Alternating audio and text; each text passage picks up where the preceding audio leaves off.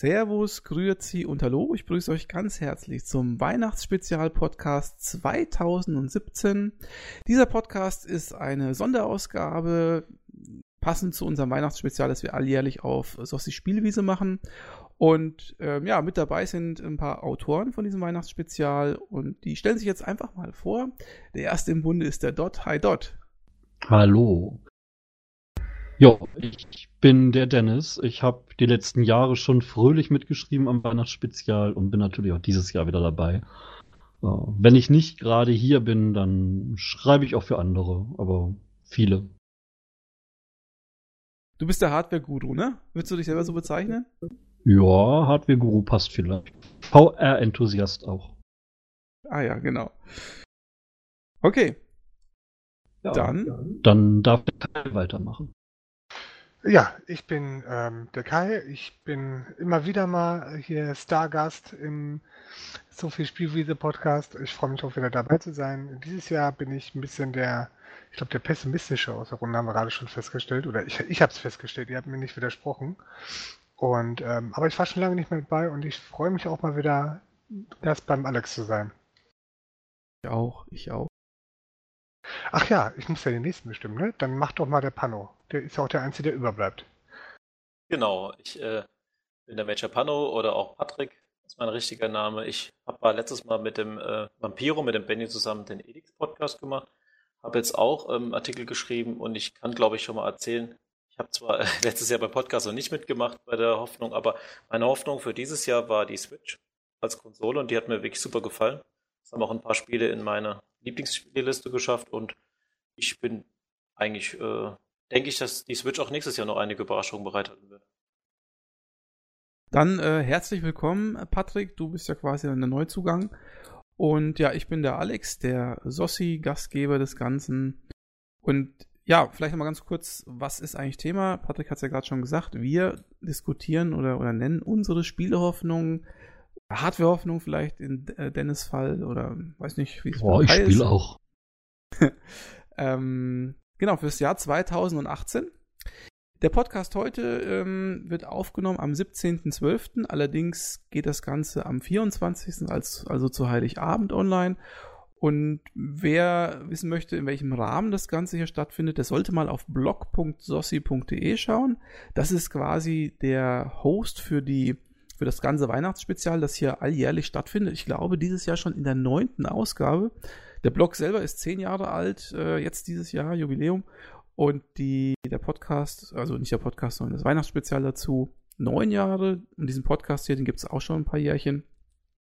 Ähm, sollte man auf jeden Fall mal reinschauen, denn jeder, der hier mitmacht, hat einen richtig schönen Artikel geschrieben und das ist eigentlich so ein richtiges Highlight jedes Jahr. Kann ich nur ans Herz legen, das Ganze. Ähm, wer jetzt nur den Podcast hört, auch nicht schlecht, äh, dann herzlich willkommen und dann fangen wir einfach mal mit dem Thema an. Lieber Dennis, was ist deine Spielehoffnung für das kommende Jahr? Uh, das ist schwierig, weil uh, ich spiele momentan tatsächlich viel, viel, viel VR. Und da kann man immer ganz schwer sagen, ob die Sachen, auf die man sich eigentlich freuen würde, tatsächlich dann auch so toll werden. So wie jetzt gerade Fallout zum Beispiel. Durchschnitt.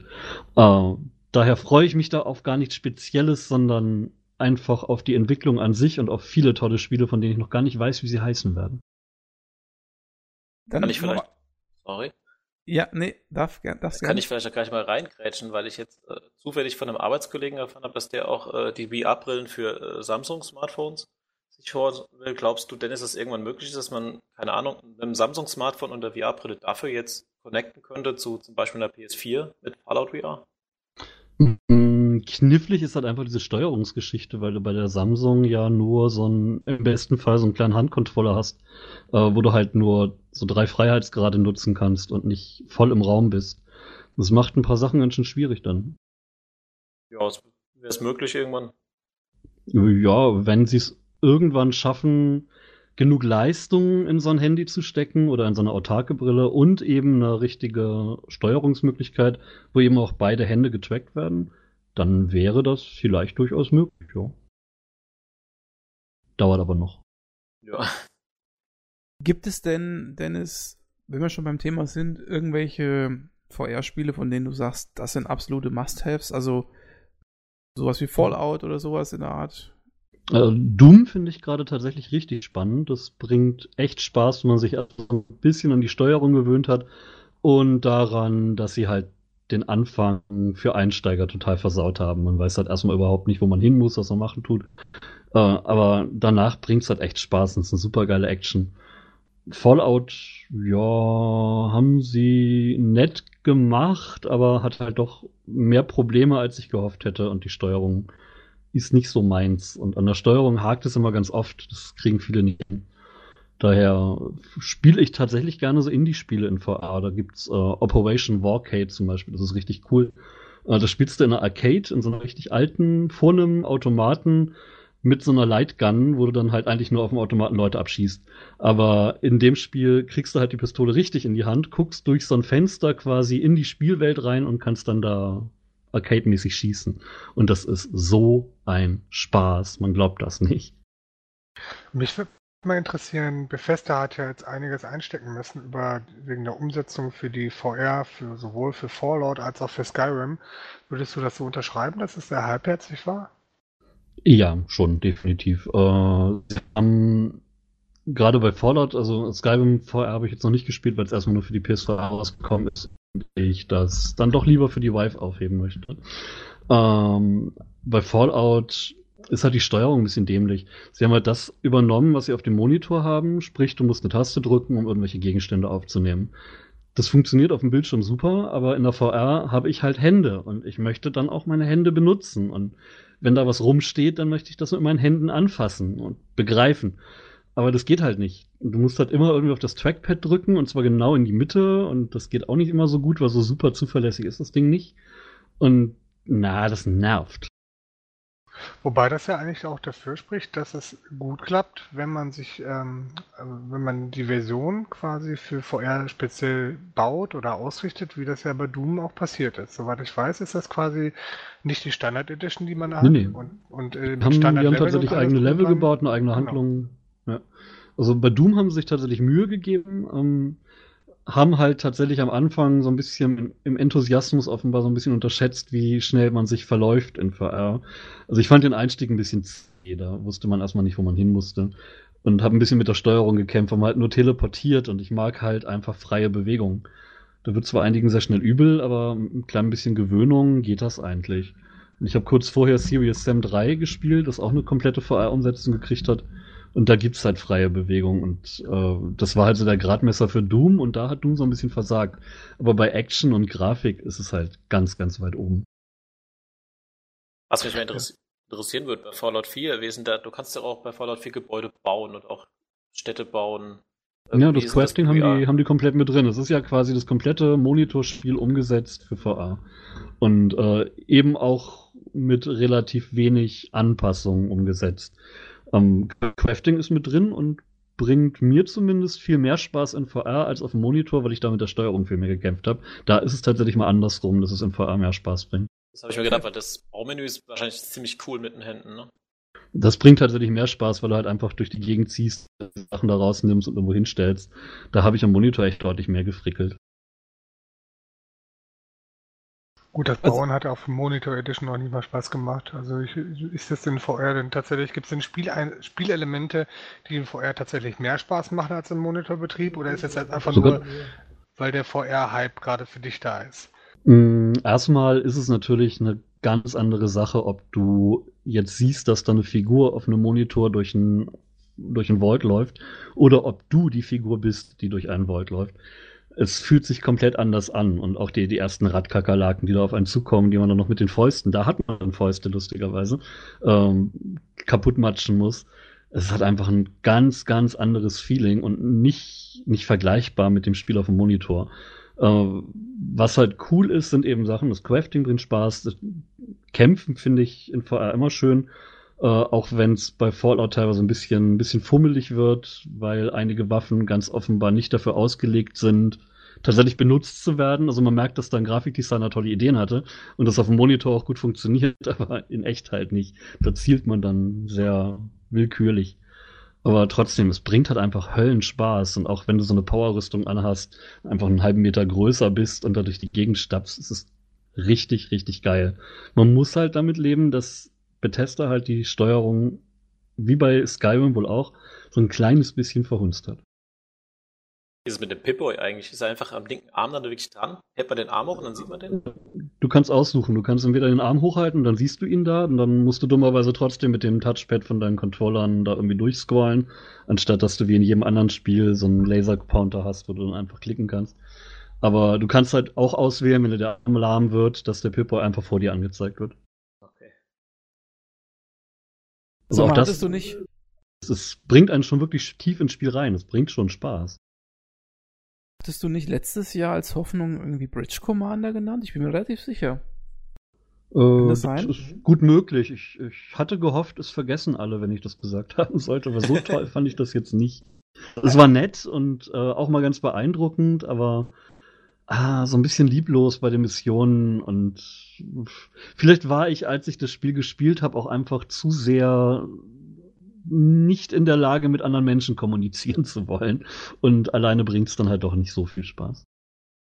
Weil das ist ja eigentlich so ein Spiel, wo ich mir immer jetzt dachte, das ist doch prädestiniert für VR. Das ist so, da bist, fühlst du dich wirklich so auf der Brücke und, und keine Ahnung, das ist irgendwie Ja, das, das Spannende ist ja, dass seit ich halt äh, nicht nur die PSVR, sondern auch die Wi-Fi habe, also seit ungefähr Mitte des Jahres, äh, sich meine Erwartungen und meine Hoffnungen, welche Spiele gut sind und was gut funktioniert hat, teilweise komplett auf den Kopf gestellt haben. Man merkt halt einfach, wenn man, wenn man es intensiver nutzt, welche Sachen zwar theoretisch gut funktionieren, praktisch aber noch nicht so gut umgesetzt wurden. Dafür sind andere Ideen, auf die man vorher, ohne genug getrunken zu haben, nie gekommen wäre. Die kommen auf einmal super genial in VR und man wundert sich, wie man da so wahnsinnig viel Spaß mit haben kann. Übrigens, ohne jetzt irgendwie Werbung machen zu wollen, aber auf Gamers Global gibt es gerade einen Artikel PlayStation VR die besten Spiele. Da kann man mal reingucken. Da sind so ein paar Sachen dabei. Ganz Ja. oben dabei Resident Evil 7. Ja, Genau, immer noch. gelesen. Ich durfte den äh, jetzt gerade aktualisieren, also da sind Ach, ein paar? Änderungen halt drin, die dann von mir stammen. Demnächst kommen dann auch noch Rift und Vive Bestenlisten dazu und wenn wir Glück haben, auch noch ein kleines Special überhaupt zu VR. Das kommt drauf an, wie viel Zeit sich so findet. Bist du dafür bezahlt eigentlich oder ist das alles just for fun? Hm, tatsächlich werde ich bei Gamers Global inzwischen bezahlt, ja. aber ich darf vielleicht als Anekdote sagen, bei Resident Evil 7, das habe ich so magentechnisch und auch so insgesamt nicht gut überstanden. Das habe ich dann später nur noch ohne VR gespielt. Ja, ich, ich generell, also bei mir ist die PSVR, seit ich die Wi-Fi halt auch äh, habe, so ein bisschen in den Hintergrund geraten. Die ist nett, sie ist günstig und ein toller Einstieg vielleicht, aber so richtig packen konnte es mich halt nicht, weil das Tracking durch die Move-Controller halt einfach mir persönlich nicht so viel Spaß macht und ich gemerkt habe, dass viel von der VR-Übelkeit auch durch schlechtes Tracking kommt. Das merkt man nicht, man nimmt so nicht wahr, aber das sind Millisekunden, die dann da Unterschiede machen, ob die Bewegung eben stimmt oder nicht. Und ich merke schon, dass auch mir, der ich eigentlich relativ resistent dagegen bin, unter der PSVR deutlich schneller übel wird als bei der Vive zum Beispiel. Tatsächlich, ich, weil ich will das Thema VR noch nicht wirklich äh, komplett für mich aufgeben. Also damals, als ich die PSVR hatte, musste ich sagen, ey, das, das hat für mich keinen Sinn gemacht. Aber ähm, das Thema an sich möchte ich jetzt nicht unbedingt aufgeben, weil ich finde es schon geil. Vielleicht tatsächlich mit so einer bisschen, bisschen, bisschen besseren Technik, äh, Vive oder Das- Oculus oder sonst was. Es ist, wie gesagt, also bei der Vive finde ich, hat das Tracking perfekt. Äh, dafür musst du dir halt diese Controller irgendwo hinstellen, diese Lighthouse-Stationen. Die hängen bei mir jetzt an der Wand, haben da ihre knapp sieben Meter Diagonale dazwischen und ich habe halt echt viel Platz dann zum Spielen. Geht halt auch mit weniger. Wenn man damit leben kann, dass man wenig Platz hat oder sitzt, dann muss man jetzt kein riesen Wohnzimmer haben. Wichtig ist halt einfach, dass man wirklich perfekt und genau auf die Mikrosekunde getrackt wird und dass die Bewegungen perfekt übereinstimmen. Dann hat man, gerade wenn man steht und sich bewegen kann, mit Übelkeit echt nur noch selten zu kämpfen, wenn die Entwickler mal wieder Scheiße bauen und meinen, einen da irgendwie durch den Level katapultieren zu müssen. Das ist nicht immer gut. Ich würde mir so ein schönes Smash Warrior Game wünschen. Da wäre ich auch kann auch Spaß dabei. bringen. Ja? Das, Das kann wär doch echt geil. Spaß bringen, ja. Aber wobei ich gemerkt habe, so Sachen wie, wie Robo Wumble zum Beispiel für die Vive, wo du im Prinzip nur Roboter verklopst und abschießt, das ist einfach nur arcadig, lustig. Das bringt halt auch Spaß. Ne? Also ich dachte vorher auch, ja gut, die großen Spielprinzipien, wenn die endlich kommen, die richtig umfangreichen Spiele, das wird geil. Aber hab dann irgendwie im letzten halben Jahr viel mehr Spaß mit den kleinen Spielen gehabt, die dann vielleicht nur ein, zwei Euro kosten, aber trotzdem dann irgendwie jeden Abend mal eine Stunde motivieren. Oder eben auch gar nichts kosten, wie jetzt Wagwoom. Das ist übrigens auch für PSVR, gibt seit kurzem. Das äh, ist eigentlich so ein Social Space, nicht wie Facebook, aber ne, so eine Art, weiß ich, so Uni-Gegend. Äh, und du triffst dann halt Leute, kannst dich mit denen auch verabreden und quatschen und Unfug machen, Dart werfen, äh, aber eben auch in Spiele reingehen. Da sind kleine Quests drin, da ist ein Paintball bei, eine Lasertag-Arena, Disc Golf, äh, Tennis, alles Mögliche. Und das bringt so viel Spaß. Ich hätte es nie erwartet. Gerade so als kleiner Sozialphobiker. Habe ich mal noch eine weitere Frage. Also, als damals die Wii rausgekommen ist, dachte ich eigentlich, dass jetzt so das, dass es das anfängt, dass bei jedem Spiel Move-Sachen dabei sind. Dann kam ja PlayStation Move und äh, wie ist es von der Xbox? Ich weiß es gar nicht mehr. Kinect.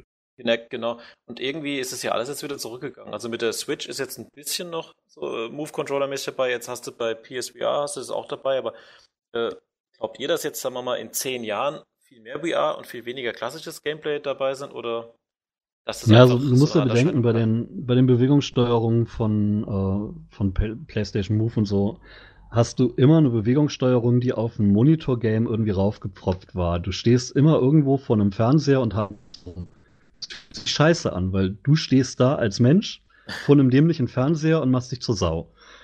Ist doof. Äh, in der VR bist du die Figur und machst mhm. diese Bewegung. Du merkst das aber ja nicht, wie dämlich du dabei aussiehst oder auch nicht. Du siehst dich äh, nicht. Ne? Es, ist, es ist eine komplett andere Geschichte, weil du einfach da drin bist. Wenn ich zum Beispiel Gorn spiele, das ist so ein, so ein Arena-Spiel, wo du Gladiatoren verprügelst. Und zwar wirklich mit deinen Fäusten dann verprügelst oder Waffen aufnimmst und dann damit Körperteile abschlägst. Äh, ganz ehrlich, du bist so tief im Spiel drin, du willst einfach nur nicht zerschnetzelt werden, dann merkst du nicht, dass du dich da gerade zum Otto machst und im Wohnzimmer rumhüpfst. Äh, obwohl bei uns tatsächlich immer die ganze Familie dabei sitzt, außer vielleicht der ganz Kleinen. Ähm, denn wir machen das gerne abends, ist ja wirklich im Wohnzimmer, Familienfeier, zwei, drei Leute gucken zu und einer spielt. Und dann wird halt Reuer umgespielt. Und das bringt echt Spaß, weil man die meisten Spielen halt auf dem Fernseher zugucken kann, was der VR-Spieler gerade erlebt. Oder teilweise sogar mitmachen kann. Das bringt richtig, richtig viel Spaß, auch mit mehreren dann. Ja, das stelle ich mal ehrlich, da gab es so dieses Spiel, da ähm, Keep Talking and Nobody Explodes, dass quasi einer eine VR-Brille hat und erlebt was anderes wie die anderen, ne? Das genau, das war schon der Anfang dieser Second-Screen-Spiele, dieser asynchronen Multiplayer-Geschichten. Einige Spiele gehen da echt noch deutlich weiter. Ähm, bei einem, da habe ich jetzt leider den Namen vergessen, da spielt einer so eine Art Aufsichtseher in so einer Roboterfabrik und du bist der Infiltrator und äh, bist als Roboter verkleidet und musst dann versuchen, irgendwie Terminals zu hacken. Und wenn der Aufseher, der kann dich halt greifen und äh, kompostieren, dann bist du tot. Äh, aber er sieht nur, dass du es bist, wenn du eine verdächtige Bewegung machst oder gerade an so einem Terminal steht. Ansonsten sind da halt diese uniformen Roboter. Und dann spielt einer auf dem Monitor diesen Infiltrator und der andere in der VR sieht nur in seinem Scheinwerferkegel halt überall die gleichen Roboter und muss gucken, was sich da halt falsch verhält. Das bringt so viel Spaß. Nun gut, Dennis, dann würde ich sagen, gehen wir mal zum nächsten zum nächsten über. Aber ich habe schon festgestellt, wenn du im Podcast bist, geht es nicht, ähm, kommen wir nicht an VR vorbei. Steht fest. Sorry. okay. Oder, oder möchtest du noch äh, irgendwas? Also ich, ich halte jetzt mal fest, deine Spielehoffnung oder deine Hoffnung für 2018 ist VR insgesamt und zwar ja. gute Titel. Valve hat angekündigt, nächstes Jahr drei große Spiele für Steam VR zu entwickeln. Ähm, und es ist gut denkbar, dass da ein Portal vielleicht mit bei wäre. Das wäre schon cool. Ich wollte gerade sagen, lass mich raten, Half-Life 2, Portal und Counter-Strike Global Offensive. Half-Life 3, hallo. Wenn dann drei, ja. Aber Portal könnte ich mir gut vorstellen. Äh, ich denke mal, in Sachen, in Sachen Counter-Strike-Ähnlichen haben andere inzwischen schon deutlich größere Vorsprünge. Da werden die nichts machen. Counter-Strike haben sie mit Team Fortress einen Konkurrenten. Ich denke, das reicht und mehr werden sie auch nicht auf, auf Ja, es gibt, es gibt in VR gibt's halt Onward, es gibt Pavlov, es gibt's äh, direkt von, von äh, HTC entwickelt mit, äh, nee, von, von, von Valve. Aber wie heißt denn das? Front Defense Heroes, auch ein Multiplayer mit fünf versus fünf Teams. Zweiter Weltkrieg bringt richtig viel Spaß, aber wenig Spieler bisher. Also da gibt's genug Konkurrenten, die sich halt auch anfühlen wie Counter-Strike. Nun gut, dann würde ich jetzt mal zu unserem Grumpy Gamer kommen, zum äh, Kai. Oh ja. Der hatte ja eine Spielehoffnung 2017 und möchte darüber jetzt referieren, wenn ich das im Vorgespräch richtig verstanden habe. Eigentlich geht es ja um Spielehoffnung 2018. Ja, ja, aber ich, äh, natürlich, ja, komm, ganz ehrlich, der Dennis wurde gerade auch nochmal auf, äh, über seine Spielehoffnung 2017 ne, ausgefragt und dass das nicht so doll war mit Bridge Commander. Wobei ich da eigentlich äh, viel Gutes drüber gehört habe. Also von, von der Spielidee her klingt das alles ganz cool. Ja, du an sich ist es bestimmt auch voll faszinierend. Es ist halt nur nicht meine Art von Spiel und das passiert Also nicht, manchmal. nicht so mit Social und andere Leute und bäh, weg. Ja, und wenig Action, aber dafür ganz Brücke und ach nee. Ja, aber wie gesagt, ne, mit anderen Leuten zusammen, äh, also ich kann mir das nicht als Online-Spiel vorstellen, ehrlich gesagt, weil da hätte ich auch keinen Bock mit irgendwelchen Wildfremden da irgendwie zusammen. Wenn ich das erlebe bei Counter-Strike Online oder so, ich habe letztens mit einem Kollegen gespielt, da wirst du ja nur beleidigt. Ähm, das stelle ich mir Da so in der VR-Szene halt noch, es sind halt noch weniger Leute, die VR spielen, daher ist die Beleidigungsquote noch ein bisschen geringer. Gut, bei 400 Euro Kaufpreis oder 300 mittlerweile nur noch, ist die ähm, Hemmschwelle vielleicht auch größer. Das wird steigen Ähm, nächstes ähm, Jahr. Ich habe mir letztes Jahr als äh, Spielerhoffnung für 2017 Horizon aufgezählt. Und jetzt werden alle sagen, jo, hast du richtig gemacht, war ja ein toller Titel. Ja, wenn ich das ja auch mal so gefunden hätte. Ich kam erst in den letzten Wochen dazu, das ähm, nochmal nachzuholen. Und ähm, kann gar nicht sagen, wie sehr ich enttäuscht war. Also, ähm, also Story belanglos, grafisch, ja, ganz hübsch, aber die Animation von den Robotern sah meistens besser aus als die von den Menschen. Die Steuerung war hakelig und das Kämpfe fühlten sich total chaotisch an. Die Idee an sich fand ich ja total cool. Das war auch der Grund, warum ich das letztes Jahr genannt habe. Und die Screenshots sahen fantastisch aus und ach, und alles wunderbar. Aber ehrlich gesagt, mich hat das Spiel irgendwie nach zwei, drei Stunden so gestresst, dass ich keinen Bock mehr hatte. Also das mal zu meiner Spielaufgabe für letzten Jahr. Ich werde wahrscheinlich tausend Tode sterben, weil das Ding echt overhyped wurde und überall super Kritiken eingefahren hat, aber ich fand's echt nicht gut. Was ganz traurig ist. Vielleicht Und weißt du was? Ich habe es auch nicht länger gespielt. Weil es kein Ah. VR hatte, natürlich. Das Nein, ich spiele auch andere Spiele, aber mir ging's halt genauso. Nächstes Jahr dann Horizon VR. Nee, es, es, es war halt zu vieles, ne? Die, die, die Kämpfe waren total unübersichtlich und chaotisch. Du hattest kein vernünftiges Kampfverhalten, dass du vernünftig wegspringen konntest, dass du Übersicht gehabt hättest. Das, ähm, wie gesagt, es, äh, andere Spiele haben sowas mit- mit Zeitraffer gelöst an der Konsole, andere Spiele haben es nochmal ganz anders gemacht. Äh, Ich, ich kann doch nicht mehr auf Finger zeigen, dieses Spiel hat das eine falsch gemacht. Das war das Gesamterlebnis, was einfach total für mich enttäuschend war.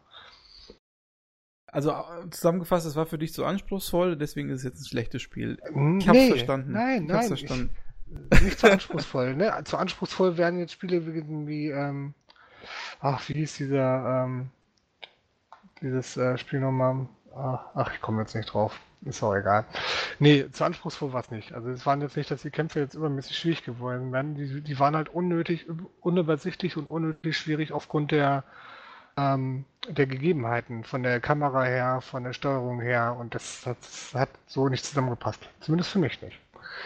Also, Ja. letztes Jahr habe ich falsch gelegen, jetzt kommen wir mal zu dem diesjährigen. Darf ich vielleicht auch mal was dazu sagen? Ah, ah, nein, das ist doch gerade mein Part, hallo?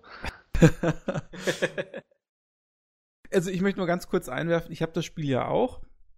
Ähm, ich habe es aber auch nicht länger als eine Stunde gespielt. Deswegen kann ich jetzt das, was du da erzählst, gar nicht so widerlegen, außer dass ich zumindest sagen kann, dass die Grafik schon geil war. Also das kann ich jetzt nicht nachvollziehen, was du da sagtest. Nein, nein, aber nein. Die Standgrafik war schon geil. Die, am besten sahen tatsächlich die Animationen von den Robotern aus. Die Animationen von den Spielfiguren, also auch von ihr selber, fand ich teilweise sehr hakelig. Das war das, was ich gesagt habe. Aber die von den Standard Tieren oder gewesen. Pseudotieren, die fand ich fantastisch.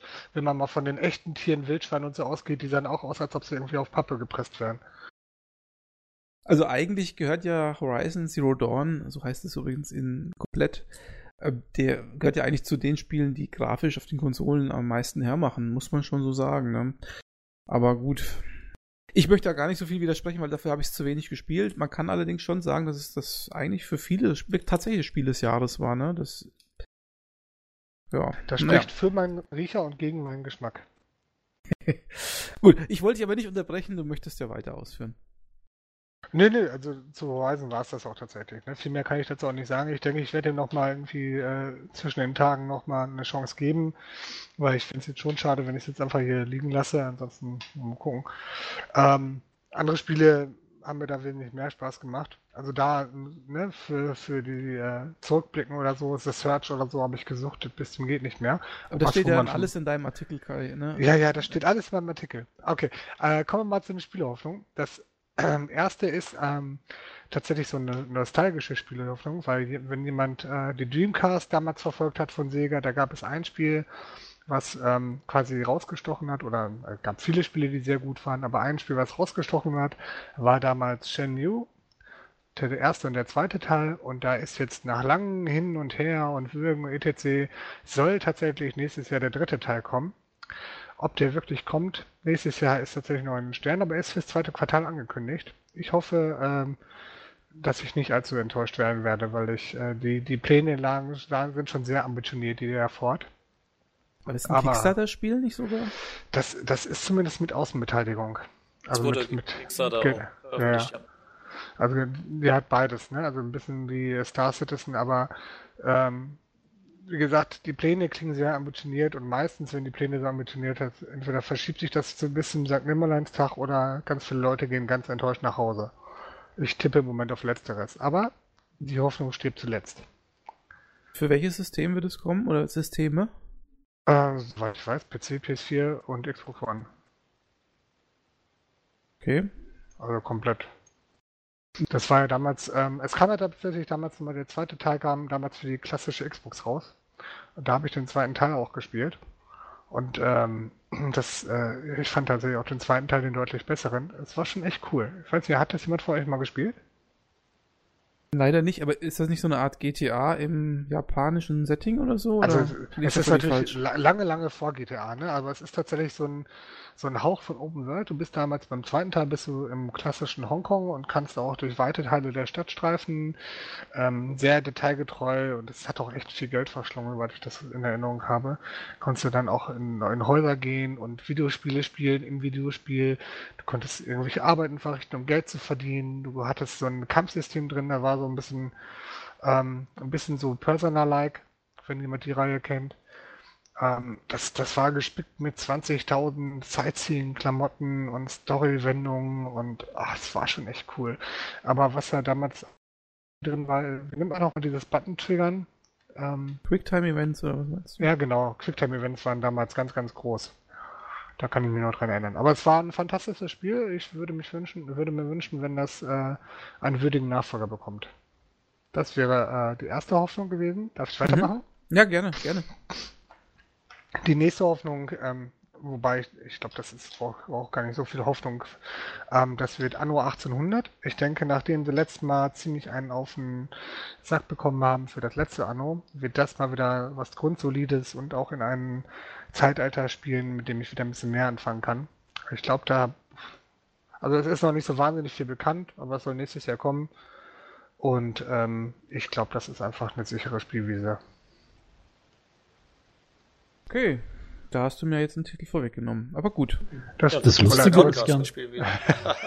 Deswegen sprechen wir uns nicht vorher ab. Das Lustige ah. ist ja, dass der, äh, dass der Entwickler, der Chefentwickler von Anno auch der Sänger meiner Lieblingsband ist. Okay, welche Lieblingsband ist das? Äh, das ist Rick äh, und die Band ist Janus und die machen so sehr verstörende Musik, die aber echt toll ist. Okay, vielleicht braucht er das als Ausgleich zum Entwickeln. Wahrscheinlich. Sehr viel Mordfantasie. Habe ich jetzt gar nicht gewusst, dass der auch Musik macht. Nee, ich auch nicht. Ähm, das war richtig, richtig gute. Bei Anno ist ja das Interessante, dass sie dieses Mal tatsächlich auch gemerkt haben, dass wir beim letzten Mal richtig in, in den Karren in den Dreck gezogen haben und jetzt frühzeitig, also sehr frühzeitig auch die, äh, die Leute einbezogen haben, mit Ideen zu schicken und Ideen zu bewerten und äh, Umfragen und weiß ich nicht was alles. Also es klingt alles so, als ob die sagen wollen, komm Leute, wir wissen, ihr verblöd, lass uns das zusammen nochmal irgendwie in schön machen. Und da äh, habe ich auch relativ hohe Hoffnung drauf, dass das wieder ein Titel wird, den ich wahrscheinlich wieder hunderte Stunden irgendwie reinsenken werde. Hast du denn den Vorgänger, also den aktuell, das aktuelle den Anno aktuell habe ich nicht gespielt? gespielt? Nein, das aktuelle habe ich nicht gespielt, aber alle davor. Weil Also ich habe das aktuelle leider auch nicht gespielt. Ich glaube, ähm, ähm, Patrick, du hast es doch gekauft, oder? Genau, was, wollte ne? ich gerade sagen. Also ich habe das gespielt, ich muss sagen, es ist deutlich besser als ein Ruf. Ich fand es eigentlich gar nicht schlecht. Also das, was ich cool fand, das waren quasi mehrere Maps. Und du hast auf allen Maps gleichzeitig gespielt. Das heißt, du fängst auf einer an, dann baust du was und dann nach der ersten Mission machst du quasi eine, gehst du zum Mond, so zum Beispiel. Dann hast du eine Map auf dem Mond und die läuft aber in Echtzeit weiter. Das heißt, du kannst jederzeit wieder zurück zu deiner anderen Map und kannst dann auch Handelsrouten zwischen den verschiedenen Karten aufbauen. Das fand ich Ja, von dem gut, das ist ja nichts Idee anderes, als was wir im Vorgänger auch schon hatten mit dem Meeresgrund. mehreren Inseln, ne? Das war genau und im mit, Vorgänger mit dem ein Meeresgrund ja davor. Also, Aber ich muss sagen, was ich halt doof finde, die hätten es einfach nicht Anno nennen sollen. Einfach mal, keine Ahnung, einen anderen Namen nehmen und dann, ich muss sagen, so Zukunftsszenarien finde ich gar nicht so schlecht. Klar, mir haben die äh, historischen Szenarien auch besser gefallen, aber ich fand das echt ein gutes Spiel. ich, ich bin ja auch immer noch der Meinung, dass Anno 1503 das beste Anno war, was sie jemals rausgebracht haben vom System her. Aber da wirst du ja in der Luft zu viel zerrissen, wenn du sowas erzählst. Ja, also ich, wie gesagt, ich, mein erstes war logischerweise der Anno 1602 war, glaube ich, das erste. Das habe ich sehr lang Genau. gespielt. Hm? Das war auch noch zu anderen Zeiten. Die anderen, muss ich ehrlich sagen, kann ich jetzt kaum unterscheiden, was jetzt 1703 Äh, war. Das, das zweite war damals noch vom gleichen Entwickler. Ähm, und ähm, die haben tatsächlich ein anderes System eingeführt gehabt. Die haben ein komplettes Steuersystem über den Haufen geschmissen und haben quasi gesagt, ja, du hast diese klassischen Handelsrouten und baust dann Verkaufshäuser, quasi wie ein Marktplatz. Und baust Ah, okay. einzelne Verkaufshäuser für Salz, Leder, bla bla bla, schlag mich tot und kriegst dafür Geld, dass die Leute das kaufen. Das war dann auch nicht mal das Problem. Bei Anno 1503 ist deswegen auseinandergenommen worden, weil die da äh, anderthalb Jahre lang den Multiplayer-Modus versprochen haben und hinterher zugeben mussten, dass es mit allen hin und her und noch mal ein halbes Jahr Nacharbeit Stimmt, nicht ich den einzubauen. Und da wurden sie quasi, das war einer der ersten Shitstorms, die ich aktiv mitbetrieben habe. Okay. Ah, das, genau, ich erinnere mich, das war der Grund, warum es da so, weil das 1602 hatte auch einen und das war also das erste Spiel, wo ich mit meinem Kumpel damals noch äh, Arbeitszimmer von meinem Vater im Erdgeschoss, mein Zimmer war oben, wo wir dann wirklich ein LAN-Kabel durch das ganze Haus gelegt haben, dass wir dann in zwei PCs Anno gegeneinander spielen. Und das Ja, lief geil. super. Das lief total Das war klasse. der Hammer. Wir haben das damals bei uns im Keller gespielt mit einem seriellen Kabel, weil mein Rechner keine LAN-Karten akzeptiert hat. Das war cool. Okay. Also ich hätte nicht gedacht, dass das mit Serie noch funktioniert. Also bei Anno. Ja doch, ging. Okay. Ta tatsächlich habe ich Diablo 1 mit seriellen Kabel gespielt. Ja, aber Diablo 1 ist ja natürlich noch mal, noch mal ein bisschen reduzierter, ne? Ich hätte bei Anno gedacht, bei Anno sind mehr Daten, die drüber über den Jordan gehen. Nein, das Kabel das Internet hier manchmal. Ähm, das, ähm, mein, mein letzter Titel, den ich noch habe, ist auch eine sichere Bank, weil ich die verschiedene Titel dieser Reihe schon gespielt habe und eigentlich äh, keinen schlechten finde. Das ist God of War, der erste Teil dann für die PS4. Ah ja, genau, das äh, ist das Open World God of War, ne? Also ich habe mich äh, ehrlich gesagt noch nicht schlau gemacht. Ich habe einfach nur gelesen, God of War, alles klar, meins. Oder anders ausgedrückt, das ist das God of War, wo der Kratos einen Bart hat. Vollbart wie ein echter Mann. Also ich habe ich hab, ähm, den Teil für die, die Teile für die PS2 hatte ich damals gespielt und ich habe die Teile für die PSP gespielt und die waren alle durch die Bank fantastisch. Also noch nicht mal unbedingt, ja doch auch spielerisch klar, also game-mechanisch waren die alle sehr solide. Ähm, aber die Story und, und die Irrungen und Währungen, mit, wie er sich mit den Göttern anlegt und dann trotzdem auf den Sack kriegt und immer der Doofe ist und so, das war schon sehr, sehr geil. Es ist nicht gerade die klassische Heldengeschichte. Also die Präsentation von God of War 3, äh, jetzt auch in der Remastered-Version für die PS4, finde ich schon Wahnsinn. Also spielerisch finde ich God of War nicht so toll, weil das halt auch immer nur so Button-Smashing und Quicktime-Events sind, aber so, was da so auf dem Bildschirm abgeht und auch die Brutalität, äh, schon Hammer. Also ich Ja. bin sehr gespannt auf den neuen Teil. Das wollte ich auch sagen, also für mich ist es so ein typisches äh, Let's Play, wobei ich generell ganz wenig Let's Play gucke, aber das wäre jetzt so ein Spiel, was mir als Let's Play angucken würde, weil ich einfach das Kampfsystem. Ich habe damals äh, God of War 1 und 2 als Remastered auf der PS3 probiert und ich habe nicht nach zwei Stunden keine Lust mehr gehabt, weil ich musste irgendeinem so Gegner immer den Schild erst wegnehmen. Also ich musste immer so ein ganz spezielles Kampfsystem bei jedem Gegner anwenden, damit ich ihn besiegen kann. Ja, aber das ist ja der Sinn der Sache. Wenn du, Ja. wenn du nicht gut genug bist, ja, dann musst du es halt auf YouTube gucken. Richtig. Ich hatte übrigens im Herbst eine PS3 und einen Beamer im Wohnzimmer und habe damit auch God of War gespielt und das war ja schon richtig cool, so auf einer Riesenleinwand. Das Ja, ich, das ja. gibt's noch. Was? Ich dachte, Beamer sind mittlerweile in Zeiten von diesen riesigen Bildschirmen, Flachbildschirmen gar nicht mehr so. Der, der Alex braucht keinen. Ja, aber ich mehr, hab so weil eine- Er hat seinen Fernseher an der Wand, der größer ist als jede Bildschirmfläche, die du Beamer zaubern kannst. Ach, was Ist doch Kokolores, was du da. Ja, also wir, wir haben eine schöne freie Wand, wo man so ein komplettes Bettlaken vorspannen kann, problemlos und dann ausfüllen. Das ist schon größer als so ein Fernseher. So, da, darf ich noch mal das letzte? Dann, dann lasse ich euch wieder. Weil das letzte ist nämlich wahrscheinlich eher meine Spielhoffnung für 2019, weil ich glaube nicht, dass es im kommenden Jahr erscheint. Das wäre The Last of Us Part 2. Ah, mhm. Also du sagst Star Citizen. Ja, das, das könnte auch passen, aber bei Star Citizen weiß ich ehrlich gesagt immer noch nicht genau, was mich da erwartet. Insofern halte ich mich da sehr zurück. Aber Last of Us ähm, war mein, mein Spiel des Jahres, glaube ich, im letzten Jahr habe ich es gespielt. Und ähm, das, da bin ich ganz, ganz heiß drauf. Das wird auch ein Tag 1 Kauf, wenn es denn dann kommt. Ich merk schon, du tendierst wieder so zum Sony-Jünger, ne? Es ist ganz, ganz gruselig, ne? Wobei ich letztens überlegt habe, mir eine Xbox One X zu holen, nachdem ich euren Podcast gehört habe. Hast du den gehört, ja? Ja, natürlich. Ich verpasse keinen deiner Podcasts. Dann hast du tatsächlich eine Kon naja. Hallo? Der Dark Web war hin und weg. ja, aber. hm. Ja, das ist jetzt nichts Neues. Also, Und ähm, mal abgesehen davon, ne, Marker Microsoft Bashing bin ich ja auch immer ganz gerne dabei. Aber das Kinect-System, wenn die das nochmal aus der Taufe holen, zusammen mit VR, könnte das echt was Schönes werden. Oh. Hm. Nee. Was ich da geiler finde, ist das HoloLens. Das, HoloLens-Video habt ihr bestimmt gesehen mit Minecraft. Wo da, der eine steht auf dem, im Raum und der andere steuert. Ja, wenn sie nicht 3000 Euro für das Ding haben wollen würden, wäre ich das auch total geil. Und wenn nicht 50% des Videos eine PR wären, wäre das noch viel geiler, ja. Genau. Aber wie Also das- gesagt, das dauert. Argument Reality ist schon geil. Da hatte er, äh, Dennis und ich hatten da schon mal ein längeres Gespräch drüber in irgendeinem Podcast, meine ich. Ja, also jetzt äh, für, für die Kameras mit, mit Dual-Optik gibt's ja jetzt dieses Arc Kit für Android oder welches war iOS? Ich weiß es nicht. Auf jeden Fall eins mit AR-Stickern, wo du dann dir Star Wars-Figuren ins Wohnzimmer stellen kannst. Und das zittert nicht mehr, das zuckt nicht mehr und wackelt nicht mehr hin und her. Also die sind schon besser geworden. okay. Kai, bist du mit deiner Liste durch damit? Ja, waren noch ein paar. War, war fast zu, zu kurz. Ich hätte noch ein paar vertragen können. Echt? Aber da bleibt mehr für mich übrig. Umso besser. Ja, kannst du alles haben. Patrick, wie schaut's bei dir aus? Was ist denn deine Hoffnung? Also ich habe eine große Hoffnung, die kommt auch schon im Januar und dann habe ich noch zwei kleinere Hoffnungen, über die kann ich vielleicht auch noch kurz sprechen. Also meine größte Hoffnung ist nächstes Jahr ist Monster Hunter World aus zwei Gründen. Das kommt auch schon Ende, ich glaube 26. Januar raus. Erstens mal bin ich mega der Monster Hunter Fan. Ich habe es damals auf der Wii gekauft. Da fand ich es erstmal total kacke das Spiel. Es gab sogar Kinowerbung dazu und ich habe das erstmal gespielt und es war so mega komplex, dass ich überhaupt keinen Plan hatte und habe es dann gleich wieder in die Ecke geworfen. Habe es dann auf der Wii U nochmal gekauft, also auf der Wii U und als ich dann die 3DS-Version nochmal hatte, also ich habe das Spiel tatsächlich dreimal gekauft, Monster Hunter 3, äh, war ich so äh, total geflasht davon, dass ich 80 bis 100 Stunden pro Konsole reingesteckt habe.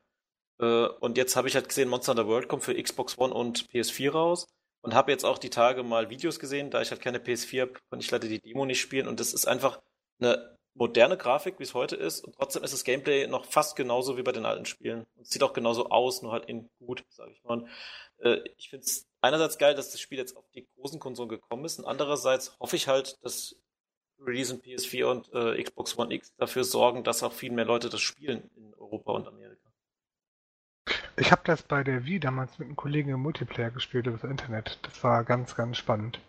Ich muss auch wirklich sagen, ich habe da auch ewig viele Stunden reingeste äh, reingesteckt, aber vor allem im Multiplayer und das hat echt Spaß gemacht, mit einem Kollegen dann zusammen die übelsten Dinos zu erledigen. Ja, aber ich finde, das ist so, ich bin halt gar kein Grinder eigentlich, aber das Spiel ist so ein Spiel, wo ich es einfach richtig geil finde, weil du, du jagst ein Monster, du erlegst es, dann sammelst du die äh, Sachen von dem Monster auf, dann machst du mit den Sachen dir eine eigene Rüstung, die auch so ähnlich aussieht wie das Monster, oder du machst aus dem Drachen Zähnen halt ein Drachenzahnschwert. ich fand das von der Optik einfach toll und auch die ganze, wenn ihr erst von Horizon Zero Dawn geredet habt, ich finde, bei Monster Hunter finde ich die Welt deutlich cooler, weil es so eine Fred Feuerstein Steinzeit einfach ist, wo trotzdem dann noch äh, Zeppeline rumfliegen und so Sachen und ich finde es einfach cool, weil es so eine organische Welt ist. Die Monster sind quasi auch in einer Welt, wo sie äh, Nahrung suchen, wo es auch kleinere Monster gibt. Die ganze Welt wirkt halt so, wie wenn sie auch ohne den Spielcharakter funktioniert. Ja, so gut. Gut, ich, ich, man muss natürlich, hat alles Vor- und Nachteile. Ne? Ich finde, der Vorteil von dem ganzen Gameplay her war natürlich, dass du, ähm, dass das Spiel sehr gut zu ähm, Darst darstellen konnte, wie es um den Zustand der verschiedenen Welten und der verschiedenen Monster bedacht hast. Ne? Also du, das finde ich, das haben die visuell super schön umgesetzt damals, dass du tatsächlich mhm. siehst, irgendwie, ja, das Monster ist angeschlagen, jetzt fängt es an zu humpeln, jetzt blutet es irgendwo. Das war, das war total phänomenal. Also auch, dass du sehen konntest, welche Angriffe plant das Monster etc. Also dieses, dieses visuelle Feedback in den Kämpfen, das hat astrein funktioniert. Ne? Es hat natürlich einen sehr stark japanischen Touch. Das muss man natürlich ja, mögen. Total. Ne, also diese Katzenviecher oder so, diese äh, und diese Begleitviecher oder so, das ist echt nicht jedermanns Sache. Also wer mit, äh, mit diesem japanischen Manga-Zeug und so nichts anfangen kann, der sollte das Spiel vielleicht dann doch lieber meiden, aber das vom Kampfsystem her ähm, gibt es wenig Besseres. Wobei ich sagen muss, ich bin auch gar kein Manga-Mensch, überhaupt nicht. Ich mag auch eigentlich gar keine japanischen Spiele, aber das hat mich irgendwie gepackt, weil das so, so echt war. Also ja, kann ich verstehen, aber mich hat es trotzdem gepackt. Nicht deswegen. Ja. Und also mich hat das tatsächlich auch gestört. Diese Katzenviecher, mit denen man dann handeln konnte und Früchte und weiß ich nicht, was er irgendwie austauschen konnte. Ähm, aber die Kämpfe haben es halt weggemacht. Ne? Die Kämpfe waren, das ist ja sowas, wo man dann auch im Kopf hinterher in der Story erzählt und ja, dann haben wir das und dann haben wir jenes gemacht und dann konnten wir gerade noch weg, bevor dann der zweite dazu kam und so. Das sind halt so Stories, die die Kämpfe schreiben. Das Spiel selber an sich ist äh, sowohl storytechnisch als auch von dem Drumherum sehr belanglos. Ja, aber wie, was mir auch da gefällt, einfach, äh, alles, was du da tust, hat, ein, hat einen Grund für dich als Spieler. Das gefällt mir bei dem Spiel besonders gut. Du gehst jetzt Erze sammeln, damit du eine bessere Waffe kriegst. Du sammelst Kräuter ein, dass du im nächsten Kampf einfach genug Heiltränke hast, ja.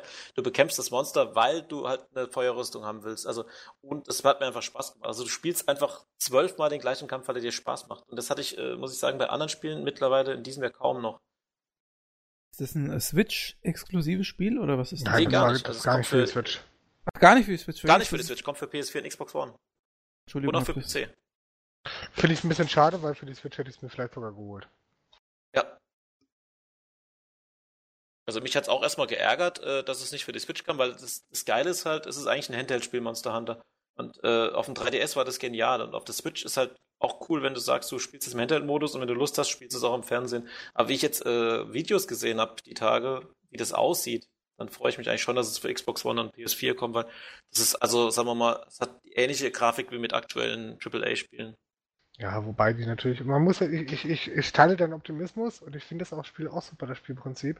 Aber man muss ja auch damals sagen, die, die haben damals immer mit Leveln gearbeitet. Ne? Das heißt, du hast sehr begrenzte Areas und hast zwischen jedem Dreck eine Ladebildschirm gehabt. Hast du jetzt aber ähm, nicht mehr das mal gesehen, da, dazu? Nee, tatsächlich, ich habe nur Screenshots gesehen. Also wenn das schon mal weg ist, ist das schon mal ein großes ja, also, Kino, weil das war echt ätzend. Ich habe mir jetzt heute mal ein Let's Play angeguckt von einem äh, YouTuber, das ging ungefähr 90 Minuten und da haben sie die komplette Demo da gespielt, die man spielen kann. Und da ist es wirklich so, also vielleicht auch für die Leute, die es jetzt nicht kennen, ist es so, dass äh, eine komplette Welt ist in zwölf Areale aufgebaut. Jedes Areal ist quasi so ein kleines Level und wenn man von einem Areal zum nächsten geht, kommt ein Ladebildschirm. Zumindest war es vorher so. Und jetzt ist es so, das sind zwar immer noch mehrere Areale, aber die sind organisch durch einen kleinen äh, Pfad verbunden und da ist keine Ladebildschirme mehr. Das heißt, du läufst quasi durch das Areal durch und bist dann im nächsten. Die Nummern sind nur noch dafür da, dass du halt äh, callen kannst im Multiplayer, dass du sagst, was ich, der Dino ist jetzt im Areal 4, lauf mal da und dahin. Und das, was auch geil ist, du hast jetzt äh, so komische Leuchtkäfer statt diese Farbbälle und du wirfst quasi Leuchtkäfer auf ein Monster und dann ist äh, quasi so ein visueller Effekt äh, wie, auf, wie auf dem Boden so ein Questmarker, der dem Monster hinterher fliegt. Aber das ist eben kein äh, Item aus der UI, sondern es sind einfach Käfer, die da fliegen. Das ist das schon cool gemacht.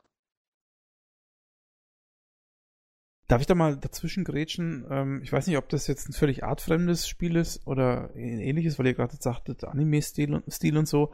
Ähm, also an die Switch-Fraktion, äh, äh, dieses Xenoblade Chronicles 2, was jetzt da rausgekommen ist, hm. geht es in eine ähnliche Richtung eigentlich dann? Hm, eigentlich gar nicht. Xenoblade ist eher so ein bisschen Final Fantasy-mäßig. Und hat das jemand von euch gespielt, zufälligerweise? Ja, ich. Aber auch nicht lang. Hast du also es gekauft für die Switch? Ja, ich habe es letzte Woche gekauft. Muss auch interessanterweise, ich habe vier Stunden gespielt, bis ich aus dem Prolog raus war. Und da ist es relativ linear. Und nach dem Prolog hast du halt quasi auch eine offenere Welt. Und es hat, wie kann ich das erzählen, so ein Kampfsystem, ja, wie Final Fantasy 13 im Prinzip. Du läufst mit deinem Charakter geradeaus. Das sind ganz viele Tiere, nicht unbedingt Gegner, einfach Tiere, die auf der Welt rumstehen. Die haben alle ein Level äh, Level über ihrem Kopf stehen, was für ein Level sie haben und du hast auch ein Level. Und wenn du halt äh, jetzt auf ein Monster zugehst, dann kannst du einen Kampf initiieren. Und je nachdem, ob es ein aggressives Monster ist, kämpfst du sofort und wenn es ein friedliches ist, kannst du dran vorbeilaufen. Und der Kampf an sich läuft so ab, dass dein Charakter automatisch, wie in einem MMO quasi, mit dem Monster kämpft und du zündest nur die Specials. Du kannst aber gleichzeitig den Charakter steuern. Das heißt, du kannst, während er zuschlägt, um das Monster rumlaufen, damit es von hinten angreifst. Und das hat jetzt nicht so viel Spaß gemacht, das Spiel. Höre ich jetzt irgendwie so raus? Ja, also war okay. Ich hätte es wahrscheinlich länger gespielt, wenn es mir mehr Spaß gemacht hätte. Ich spiele es auf jeden Fall weiter, aber es war halt so, das war jetzt eher so ein typisches Anime-Spiel, weil das alle drei Minuten kommt eine Cutscene, die fünf Minuten geht. Dann kämpfe ich zum Beispiel, was ich, da kam jetzt ein super Bösewicht, der hat mir zehn Minuten lang erzählt, dass er mich platt macht, bevor der Kampf losging. Dann kämpfe ich gegen den und gewinne einfach nach zwei Minuten gegen den. Und so geht es die ganze Zeit weiter. Also vier Stunden von den vier Stunden waren ungefähr drei Stunden lang Videosequenzen. Fand ich trotzdem naja. cool. Also von der Welt war es cool. Das ist quasi eine Welt, die ähnlich wie Waterworld, nur dass es statt Wasser eben Wolken sind. Und äh, die ganze Welt wird aber von großen Drachen bevölkert und auf den Drachen drauf leben halt die Menschen. Das, man kann sich vorstellen, ein Drache ist so groß wie eine Stadt und auf dem Drachen, auf dem Rücken ist quasi eine Stadt gebaut und da leben die Menschen drauf. Der Drache bewegt sich halt über diese Wolkenwelt und von den Drachen gibt's halt endlich viele und wenn du in eine andere Stadt reist, musst du quasi von dem Drachen runter in ein Luftschiff einsteigen und zum nächsten Drachen fliegen. Das ist eigentlich schon eine coole Idee. Und das ist jetzt typisch japanisch, oder? Genau, das ist so typisch japanisch. natürlich ist ein Drache dein Freund und der stirbt natürlich nach einer Stunde. Und äh, dann musst du natürlich den rächen und du findest natürlich irgendwelche anderen Sachen und du bist ja der große Auserwählte. Das ist halt so diese typische Japano-Story. Jetzt müssen wir wieder einen Spoiler-Alarm reinfügen. Ja, also das passiert nach, nach 20 Minuten. Ja gut, ich wollte jetzt nicht vom Thema abdriften, nur ich dachte, nee, es geht vielleicht aber ich sag nur im Vergleich dazu ist Monster Hunter, finde ich, von der Optik her so ein bisschen japanisch, aber ich finde vom Gameplay her, ich würde es eher noch mit Dark Souls vergleichen, also von dem Kämpfen. Du hast ja, in Dark Souls so ein Ausdauer- und äh, Lebenssystem. Also auch, auch Tak Taktik lernen, etc. Mhm. und ja, das, das stimmt total. Kann also wie gesagt, Xenoblade ist eher wie Final Fantasy, dass du auch permanent diese komischen Runden oder Echtzeitkämpfe hast. Und Monster Hunter ist eher so ein Dark Souls, wo du quasi ein großes Areal hast, in dem ein Monster ist. Und das ist aber so groß, dass, dass du auch vor dem Monster weglaufen kannst und wirklich mal fünf Minuten lang dich verstecken kannst und dann deine Klinge schleifst. Ist halt auch cool gemacht. Du hast eine Klinge, die wird stumpf. Wenn du zum Beispiel beim Drachen auf den Panzer klopfst, dann musst du vor dem wegrennen, musst die Klinge wieder schleifen. Dein Ausdauerbalken verliert sein Maximum, der wird immer kleiner. Dann musst du essen, damit er wieder hoch wird. Dann kannst du noch Buffs einwerfen, was ich Feuerresistenz. Wenn du in einem heißen Gebiet bist, musst du irgendeinen Trank trinken, damit du halt äh, kalt wirst und so weiter. Ja, die verschiedenen Monster haben verschiedene, äh, haben verschiedene Nachteile. Du hast verschiedene Vorteile durch verschiedene Elementschaden. Ne, Wasserschaden gegen diese Schlammmonster zum Beispiel oder so. Das ist schon, das ist schon in der Tiefe ist, geht's echt, ähm, wird's echt schon komplex mit den verschiedenen ja. Taktiken und verschiedenen Monstern. Was ich halt echt cool finde, es gibt halt Stellen im Spiel, die sind halt, also dein Charakter levelt quasi nicht hoch, sondern du levelst Waffen hoch und Rüstung. Die levelst du im Prinzip nicht hoch, sondern zum Beispiel, ähm, du hast am Anfang ein Knochenschwert und ein Stahlschwert und du kannst die quasi upgraden. Indem du halt zum Beispiel ein Level 1 Monster, es gibt eigentlich keine Level, du, ein niedriges Monster killst du und dann kannst du aus dem Knochenschwert ein äh, Yagi-Schwert machen, so heißt es eine Monster. Und wenn du das Yagi-Schwert hast, dann teilt sich das quasi wie in so einem Fertigkeitsbaum auf die anderen Waffen. Und dann musst du ein bestimmtes Monster killen, damit du halt das Level 3 Schwert in Anführungszeichen kriegst. Dann kannst du aber nicht mehr zurück. Das heißt, du kannst dann halt wieder den Yagi killen, dass du das Level 2 Schwert bekommst und dann den in eine andere Richtung entwickeln. Da gibt es zwölf verschiedene Waffen, das ist mega komplex. Das wird jetzt im Podcast auch sprengen, da alles zu erzählen. Ja, das ist aber auch wieder typisch japanisch, ne? Dieses, hm. dieses äh, Beschäftigungstherapie durch äh, Farben. Ja, finde ich aber auch cool. Oder es gibt da zum Beispiel äh, Gegner, die haben, machen starken Giftschaden. Und wenn du da getroffen wirst, bist du permanent vergiftet. Du kannst dann permanent zwar Antigift-Dinge einwerfen oder du bekämpfst halt ein anderes Monster, was gegen Gift immun ist, machst es mehrfach platt und baust dir aus den Teilen von dem Monster eine Antigift-Rüstung. Und dann hast du die und dann macht die Gift gar nichts mehr. Das ist halt eine coole Idee. Wie gesagt, ich bin da komplett bei dir. Ne? Also es gibt da verschiedene Waffen, die dann auch verschiedene Elementschaden machen, die dann verschiedene Monstern mhm. unterschiedliche Vor- bzw. Nachteile haben, weil sie dann entweder immun gegen bestimmten Elementschaden sind oder anfällig dafür. Ja, du kannst auch Sachen Ab abschlagen. Du kannst auch, was ich, äh, genau. fliegendes äh, Monster kannst du so angreifen, dass die Flügel kaputt gehen. Dann kannst du immer du kannst, fliegen. Genau. Du kannst auch auf bestimmte Körperteile zielen, um den Schwanz zum Beispiel abzuschlagen. Oder kannst äh, bestimmt die, mit einem Hammer zum Beispiel die Schuppen angreifen, dass die, dass die Panzerung quasi von dem Vieh weg ist. Ja, genau. Dann gibt es stumpfe Waffen wie den Hammer, der macht die Panzerung runter. Dann gibt es wieder scharfe Waffen wie ein Schwert, das macht eher in der Bauchgegend Schaden und zum Beispiel auf dem Panzer selbst nicht. Also da. Und klar, es gibt dann noch Geschosse, dann gibt es Armbrust und Pfeil und Bogen gibt es, glaube ich, auch. Es gibt aber auch interessanterweise, das ist so typisch japanisch, eine Lanze, die gleichzeitig noch Gewehr ist. Kannst du quasi Nahkampf und Fernkampf mitmachen. Ja, muss man mögen. ja, ist halt total abgefahren, aber ich kann jedem empfehlen, wenn wer eine PS4 hat, mal bis 26.12. in die äh, Beta reinzuschauen. Und äh, ich hoffe, dass es für Xbox One auch noch eine Beta gibt. Weil das okay, dann werde ich, äh, ich starte mal eben den Download.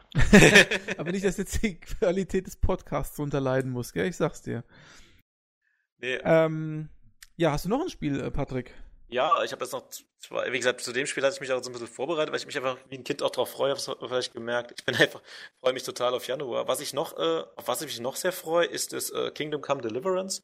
Dieses äh, quasi ein Mittelalter-Rollenspiel ohne äh, Fantasy, sondern es ist reines Mittelalterspiel. Nein, das war auf meiner Liste. Das wolltest du auch, aber da kannst du ja mehr erzählen dazu. nee, nee, nee, passt schon. Nee, erzähl mal. Ja, weil einfach das, da war ja auf Kickstarter, das habe ich verfolgt und es ist quasi so, ich habe, wie gesagt, ich stelle mir das halt einfach von der Story, vom Storytelling cool vor. Dass du äh, durch eine Welt läufst, es gibt halt mal keine Magier und keinen so und so, so wie Assassin's Creed nur gescheit. Von der Story her meine ich jetzt nicht vom Gameplay. Ja, da kann ich ja mal ein bisschen mit einhaken. Ähm, also das Spiel ist ja schon lange in Entwicklung, war ja auch, meine ich, ein Kickstarter oder zumindest Crowdfunding-Projekt ursprünglich.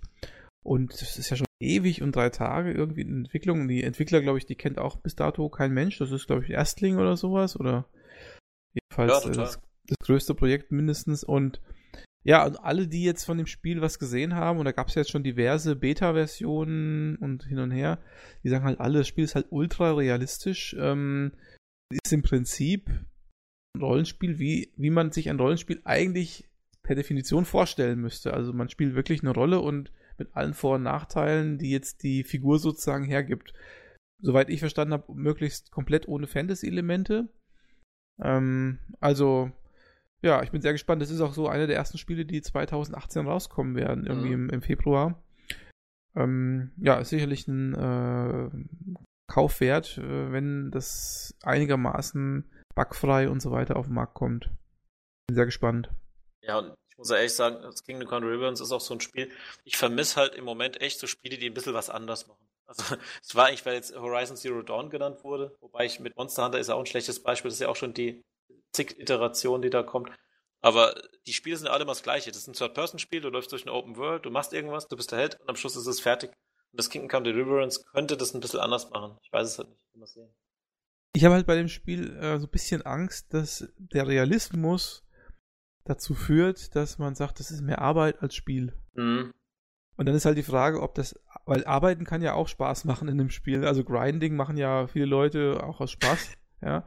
Ähm, aber ob das dann wirklich so ist, dass du sagst, boah, das nervt einfach nur noch, oder ob das, ob du sagst, boah, ist das ein geiles ähm, Erlebnis einfach. Das ist so ja. die Frage, finde ich. Ja, ich finde, es kommt darauf an, was rauskommt mal das Beispiel Monster Hunter, wenn halt mein Ziel ist, ich will den Feuerdrachen killen, aber der Feueratem ist so stark, dass ich nicht gegen den schaffe, dann hole ich mir doch die Eisrüstung, dann kill ich halt dieses scheiß Eismonster zehnmal. Dann ist es halt äh, eine Motivation, die ich in dem Spiel habe und dann mache ich's. Aber bei King Comedy Reruns, wenn ich jetzt, keine Ahnung, da zwei Stunden lang Holz hacken muss, dass ich dann eine geile Burg habe, mit der Burg gewinne ich dann halt das nächste, nächste Mission, die ich habe, dann könnte es ein Ziel sein. Ja, ist halt so eine Frage, zum Beispiel ähm, bei Skyrim kannst du ja per Map irgendwie hin teleportieren, wo du hin möchtest. Mhm. Äh, da höchstwahrscheinlich nicht, da wirst du halt die Wege ablaufen müssen komplett, ne? Und das halt gut oder schlecht findest, das ist halt die Frage. Das kann man äh, so erstmal nicht sagen. Aber ich habe bis jetzt nichts Negatives gehört, sagen wir mal so. In Skyrim habe ich ja, das habt ihr bestimmt auch gemacht. Da habe ich so ziemlich jeden Mist, äh, als ich das Haus hatte, habe ich einfach jeden Mist aufgesammelt, habe mich ins Haus gebeamt, habe es da in die Kiste geworfen habe das die ganze Zeit so lange gemacht, bis ich alles hatte, was ich wollte und hab's dann verkauft die ganze Zeit. Also das ist ja auch blöd eigentlich vom Spielprinzip. Ja, das. Aber Kingdom Come hat dann ja auch nur 16 Quadratmeter oder so. Das ist ja noch zu Fuß irgendwie machbar. Ja. 16 Quadratmeter. Äh, Kilometer. Quadratkilometer wahrscheinlich. Zelda das wäre auch mal was. Alles in einem Zelda hatte 60, meine ich. Wie viel? Zelda hatte 60. Und Skyrim irgendwie 44 oder 40 oder so. Ich weiß nicht, hat das Spiel eigentlich sowas wie Permadeath oder so? Also es wäre ja nur konsequent, dass man Stimmt, sagt, okay, äh, wenn man stirbt, dann stirbt man halt, ne? Ja. Das finde ich aber wieder kacke. Also das ist auch wieder sowas, sowas mag ich generell, es kommt aufs Spielprinzip an. FTL kennt ihr ja wahrscheinlich, das ist so ein Spiel, wo ich Permadeath cool finde. Aber wenn es, oder wenn es halt jetzt ein längeres Spiel ist und ich habe ein Permadeath, dann super, dann kann ich alles immer von vorne machen. Das ist beim Rollenspiel natürlich schon harter Tobak, ne? Ja. Ja, außer so aufgebaut, wie dass ich irgendwas behalten kann. Was ich, mir war es nicht Zelda-Dings, äh, Majora's Mask, dass ich quasi Sachen, die ich schon weiß, wieder kann oder so. Ja, also quasi kein Roguelike, sondern ein Roguelite. Zum Beispiel. Ne? Ja, das ist, wenn ich jetzt noch ein anderes Spiel nennen darf, ich habe jetzt mir ein paar kleine Sachen aufgeschrieben. So kleine Sachen, über die ich mich freue, wird eventuell Jurassic World Evolution. Das ist ja so ein quasi so ein äh, Theme Park Spiel mit Jurassic Park mäßig, dass ich meinen eigenen Jurassic Park bauen kann. Könnte lustig werden, muss aber nicht. Das ist auch so, ja, nur am Rande erwähnt. Und das zweite am Rande erwähnte wäre dieses Railway Empire, was ja auch schon bald kommt, was aber eher so. Ich hätte nichts erwartet davon. Aber von was ich mir viel erwarte, ist dieses Vampirspiel von den äh, Life is Strange Machern. Das könnte auch noch ein ziemlich cooles Spiel werden, wenn es denn bugfrei ist. Anscheinend wurde es ja schon verschoben, weil es schwierig äh, zu gestalten war. Also zu Railway Empire können wir kurz mal noch drüber reden, weil das ist ein Spiel, da bin ich auch eigentlich ziemlich heiß drauf. Mhm. Aber ich vertraue halt den Leuten von, von Gaming Minds ja nicht so sehr, muss ich ehrlich sagen. Ähm, kann, also, ich habe einen Trailer gesehen und so und ich habe mir gedacht, ah, endlich mal wieder ein schönes Railroad Tycoon. Ähm, ist ja auch so mit, mit Aktienkauf, du kannst dann die anderen äh, Konkurrenten aufkaufen und so und ähm, Warenkreisläufe und, und Industrie bauen, also alles, was Railroad Tycoon ausgemacht hat und da ja. bin ich ja echt geil drauf. Aber ich vertraue den Entwicklern irgendwie nicht. Ich habe das Gefühl, also, dass die das nicht so 100% auf die Kette kriegen. Ja, dann hast du wieder Bugs, das wird einfach langweilig. Das war doch das, bei Urban Empire hat mit dem Spiel glaube ich, nichts zu tun, aber Urban Empire war auch ein Spiel, was ich, wo ich mich toll drauf gefreut habe. Habe ich ein bisschen gespielt und dachte ich mir, ja, und jetzt? das hast du ja auch öfters mal. Ist halt bei Calypso-Spielen oftmals so, finde ich, ähm, dass die fehlt in den Spielen. Die Idee und so ist immer toll und so, und denkst du, ah, cool, neues Tropico oder mal das oder mal das. Und dann denkst du dir, okay, jetzt irgendwie stellst du hier so Routine ein und dann ist es dann doch wieder langweilig. Ich habe gar nicht dieses, wie heißt denn das, dieses Medieval, ähm, von, also was Gaming Minds davor gemacht hat, dieses Grand Ages äh, Medieval, hat das jemand von euch gespielt? Grand Ages Medieval, nee. Weil das ist ja auch so ein, so ein, so ein Spiel gewesen, wo man sich drauf gefreut hat irgendwie, auch hat ja toll geklungen, so ein bisschen mit Strategie, mit Open World. Und das ist ja total, ähm, zumindest verstanden habe, ist es total äh, in die Hose gegangen, das Spiel. Naja. Ja, aber es gibt es momentan in der Beta, also man kann quasi so eine Art Early Access machen in, auf Steam und kann das jetzt schon spielen. Nur das war mir irgendwie. Das Spiel ist ja richtig teuer, ne? Das kostet ja, glaube ich, 45 Euro oder, oder 49 Euro. Das ist für ein Calypso-Spiel ziemlich viel Geld, denn wenn man äh, Calypso so ein bisschen kennt, weiß man, dass da die Spiele ganz schnell, ganz schnell im Keller sind vom Preis her. Sowas wie Dungeons 3 oder so, was du dann einen Monat später schon irgendwie für vom Preis bekommst oder so ja, das ist halt alles so eine, so eine Sache. Ja, und so, man muss auch dazu sagen, wir sind jetzt auch alle im Alter, wo man immer so mega viel Zeit ins Zocken steckt. Oder vielleicht schon, aber dann halt nicht in mehrere Spiele gleichzeitig. Und wenn da so ein Railway, wenn es denn total geil ist, dann spiele ich es auch lang. Aber wenn es dann nur okay ist, dann spiele ich es drei Stunden und denke mir so, ja, ganz gut, aber dann spiele ich lieber was anderes. Und das ist halt auch schade, wenn dann einfach die 42 Euro weg sind. Also weißt du was, Patrick? Ich lass einfach mal dich kaufen. Ja, genau. und du sagst mir dann, ob es sich lohnt. Aber auch, genau. aber auch ehrlich bleiben. Ne? Nicht, dass du dir denkst, dass äh, du jetzt in den höchsten Tönen ausmalen, damit ich nicht alleine da stehe, weil geteiltes Leid ist halbes Leid. Ja, genau. Ich, ich lob's dann erstmal so, bis du es kaufst, dann sage ich ja, eigentlich fand ich's blöd. Wäre doch auch was für dich, Kai, eigentlich, oder? Du bist doch auch so ein Rail Tycoon-Typ. Ja, ja, ja. Das wäre total was für mich. Aber ich warte erstmal, was ihr beide sagt. äh, ich habe, nein, äh, ich habe in letzter Zeit Wirtschaftssimulationen etc. sind echt extrem schwer zu finden. Und jedes Mal, wenn ich einen Versuch gemacht habe, ob das jetzt hier mit Project Highrise zum Beispiel war oder so, dann hat das Spiel so viele Schwächen, dass du dahinter keinen Bock mehr hast. Ähm, und ähm, dann einfach verzweifelt aufhörst. Also ich würde mir tatsächlich gerne mal wieder ein gutes Wirtschaftssimulationsspiel wünschen. Aufbau, Schrägstrich für Simulatorenspiel. Jetzt probiere ich erstmal Rimworld, vielleicht ist das ja nochmal was. Wobei der Fokus da ein bisschen anders liegt. Also, ah, da wird der Dennis jetzt gleich was zu sagen, den nehme ich mal stark an. Ich habe mir gerade, aber auch Einzelspiel, das ist mir gerade beim Preisstabil aufgefallen, dass den kriegst du nicht billig. Das ist äh, ganz erstaunlich.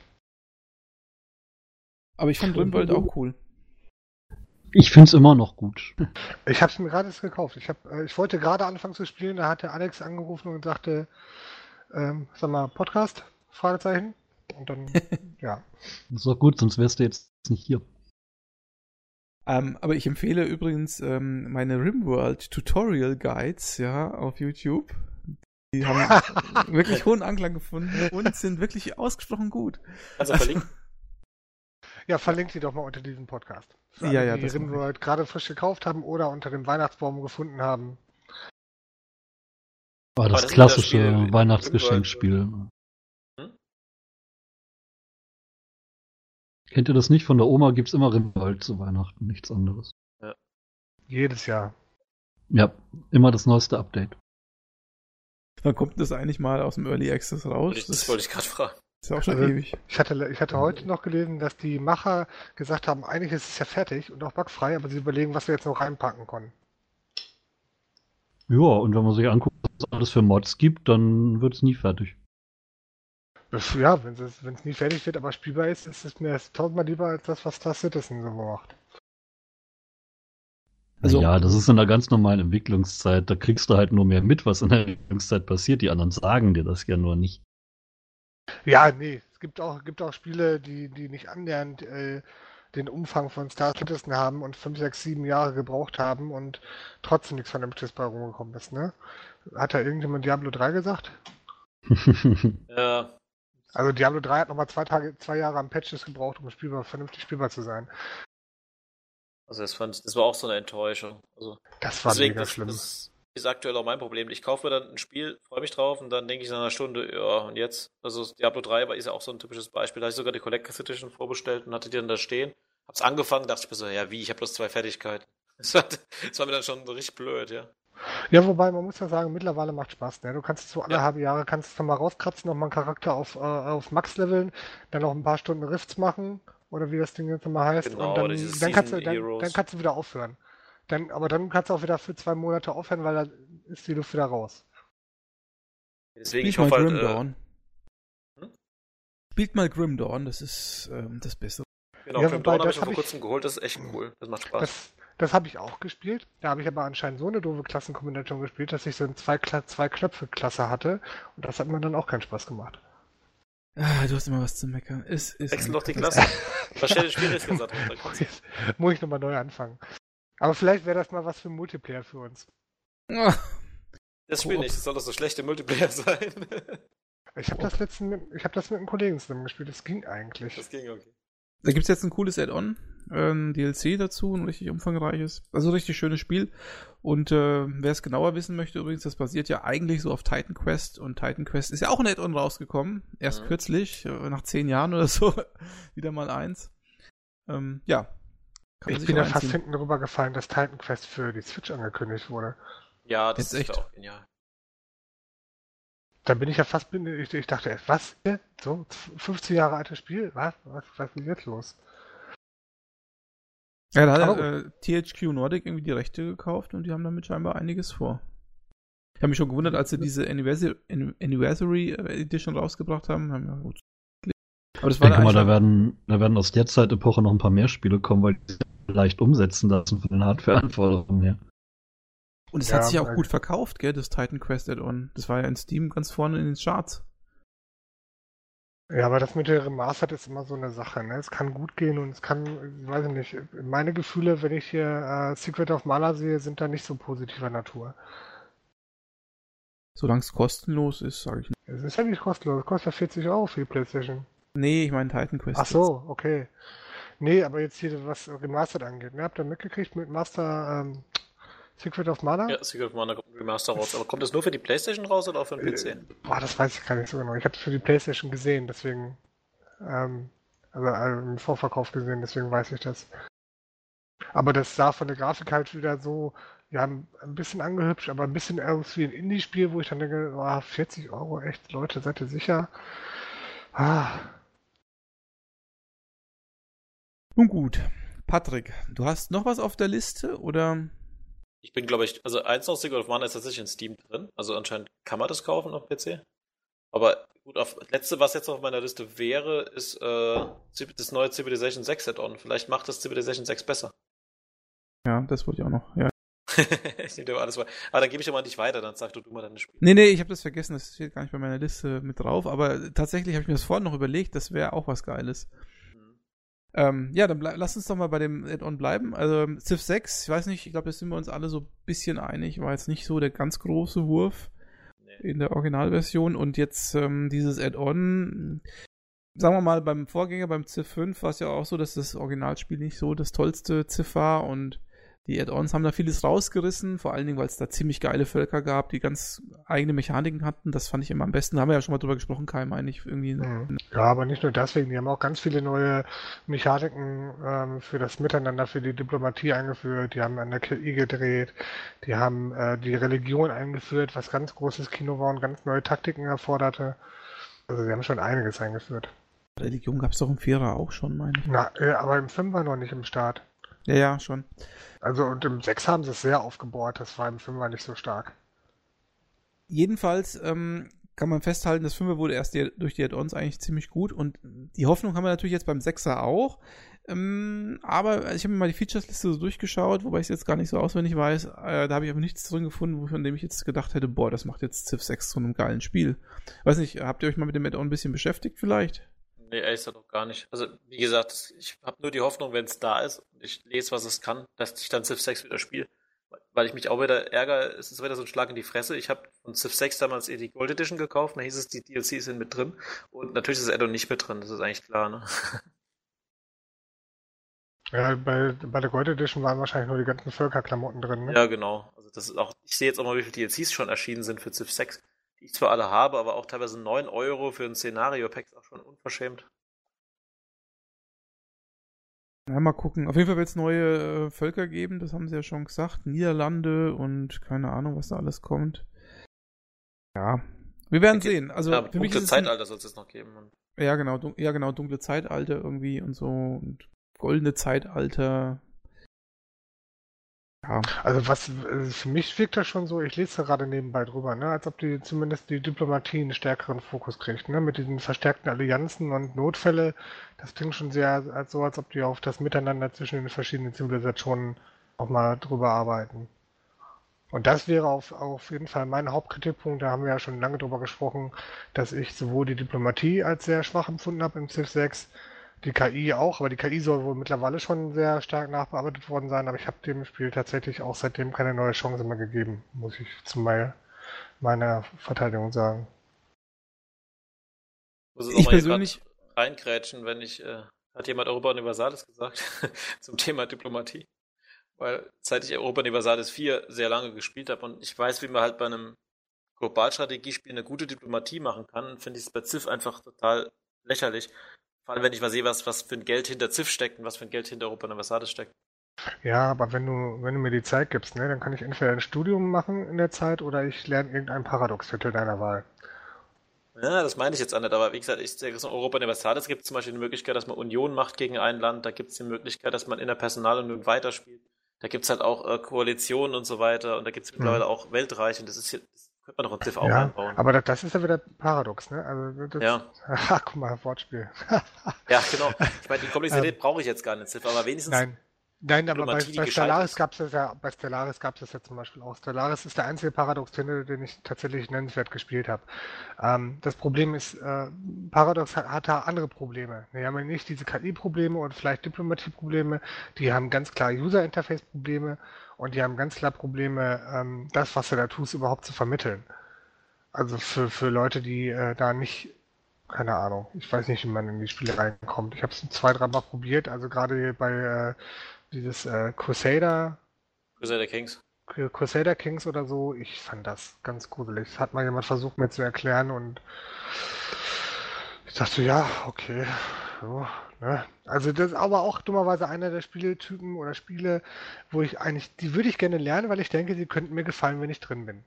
Ja, also kann ich auch sehr empfehlen. Wie gesagt, ich wollte jetzt auch nicht über die Paradox-Spiele lang sprechen. Ich sage nur, ich verstehe es nicht. Einerseits äh, wird dann quasi gesagt, dass das Spiel ist nicht so groß wie Civ, aber andererseits werden dann die, die positiven Dinge, die auch in Civ reinpassen würden. Zum Beispiel bei, bei Europa Universalis ist es so, wenn du Diplomatie mit jemandem eingehst, dann darf der so und so viele Runden dich, wenn du das, äh, wenn du, keine Ahnung, das Bündnis beendest, darf der dich so und so lange nicht angreifen. Ja, das könnte man ja bei Civ auch einbauen. Bei Civ ist es eigentlich lächerlich, ich habe äh, Frieden mit jemandem, dann klicke ich auf Krieg und dann ist es, kann ich ihn direkt angreifen. Das ist eigentlich total blöd, ja. Also der reagiert, die reagieren nicht besonders intelligent, die Gegner. Nun gut, aber jedenfalls denke ich, wird das Add-on, was mich jetzt betrifft, ein ähm, auf jeden Fall ein Must-Have, ähm, egal was am Ende bei rauskommt. Also da, wo Ziff draufsteht, da bin ich leider immer gleich mit dabei. Ja, stimmt. Ist leider so. Ähm, ja, genau. Was gibt's denn noch? Ähm, ja, Far Cry 5 habe ich noch auf meiner Liste. Kommt auch im März, Ende März raus. Und ja, also Far Cry 3 fand ich richtig gut. Also das habe ich auch bis zum bitteren Ende durchgespielt. Einer der wenigen Open-World-Spiele, Shooter, die ich überhaupt am Ende durchgespielt habe. Far Cry 4 ja, war leider nur Far Cry 3 in, äh, am, am, Himalaya. Ne? Das war dann wieder nicht so schön. Far Cry 5 ne, mit dieser Hillbilly-Geschichte und keine Ahnung, äh, Sektenführer und so, könnte was werden. Ich weiß nicht, ähm, ob das ein Spiel ist, was euch so interessiert, aber ich finde so dieses Open World und dieses Shooting-Element, was Far Cry ja ziemlich gut umsetzt, schon ganz nett, wenn ich ehrlich bin. Ja, da freue ich mich auch total drauf, muss ich sagen. Also vor allem das Setting ist, ich würde mal gerne wissen, ob sie jetzt extra verschoben haben wegen Donald Trump. Weil es ist lustig, dass es ja angekündigt wurde, bevor Trump Präsident war. So ungefähr. Das Setting passt ja auch so ein bisschen auf das Amerika, ne? Mhm, ja. Also die Frage, die sich mir eher stellt, ist, ähm, ist das jetzt wieder das gleiche Spiel zum, zum dritten Mal, nur mit einem anderen Setting? Oder, oder bringen die mal irgendwie andere Spielelemente und, und so weiter raus, weil immer dieses Türme erobern und Karten aufdecken, also die berühmt-berüchtigte Ubisoft-Formel, das, äh, also wenn, wenn das wieder so wäre, würde ich mir den fünften gar nicht geben.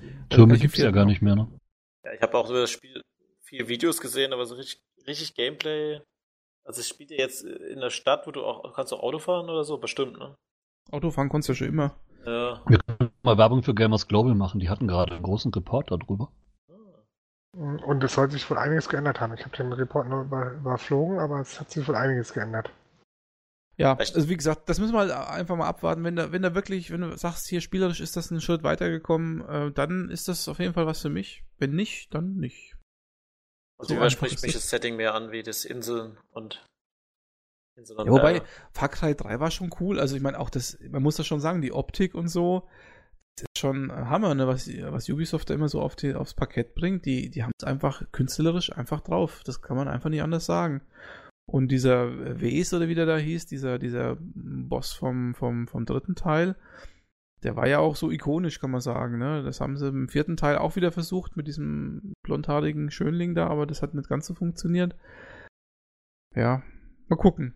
Mal gucken. Also ich bin erstmal ja, ich gehe ich geh positiv an die Sache ran, aber die muss halt wirklich beweisen. Ich muss generell sagen, ich finde Ubisoft, äh, auch wenn oft schlechte Kritik kommt, aber ich finde es einfach trotzdem noch ein schöner, schöner Verein, der einfach immer wieder Sachen auch ausprobiert, auch wenn sie natürlich immer auf Nummer sicher gehen, aber gerade Assassin's Creed gibt es auch immer, immer wieder ein ganz anderes Setting. Dann hast du jetzt Ghost Recon Wildlands, hat mir ganz gut gefallen, auch Big Bolivien und so. Die stellen das auch ganz gut dar, die recherchieren das auch ganz gut nach, wie die Zustände da in so Ländern sind.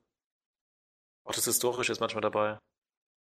Ich denke mal halt manchmal ein bisschen weniger Open World und ein bisschen mehr Feinschliff oder ein bisschen ja. mehr, soll ich sagen, ein bisschen mehr Struktur in den Gebieten, die man dann äh, vielleicht spielt. Wäre interessanter, als wenn sie da so riesige Gebiete machen und man durchstreift das halt eh immer nur so und denkt sich, ja, ja, schön und weiter. Äh, geht auf die Türme und deckt Karten auf, ja. Also das ist halt. Ja, viel, viel nerviger geht's ja kaum.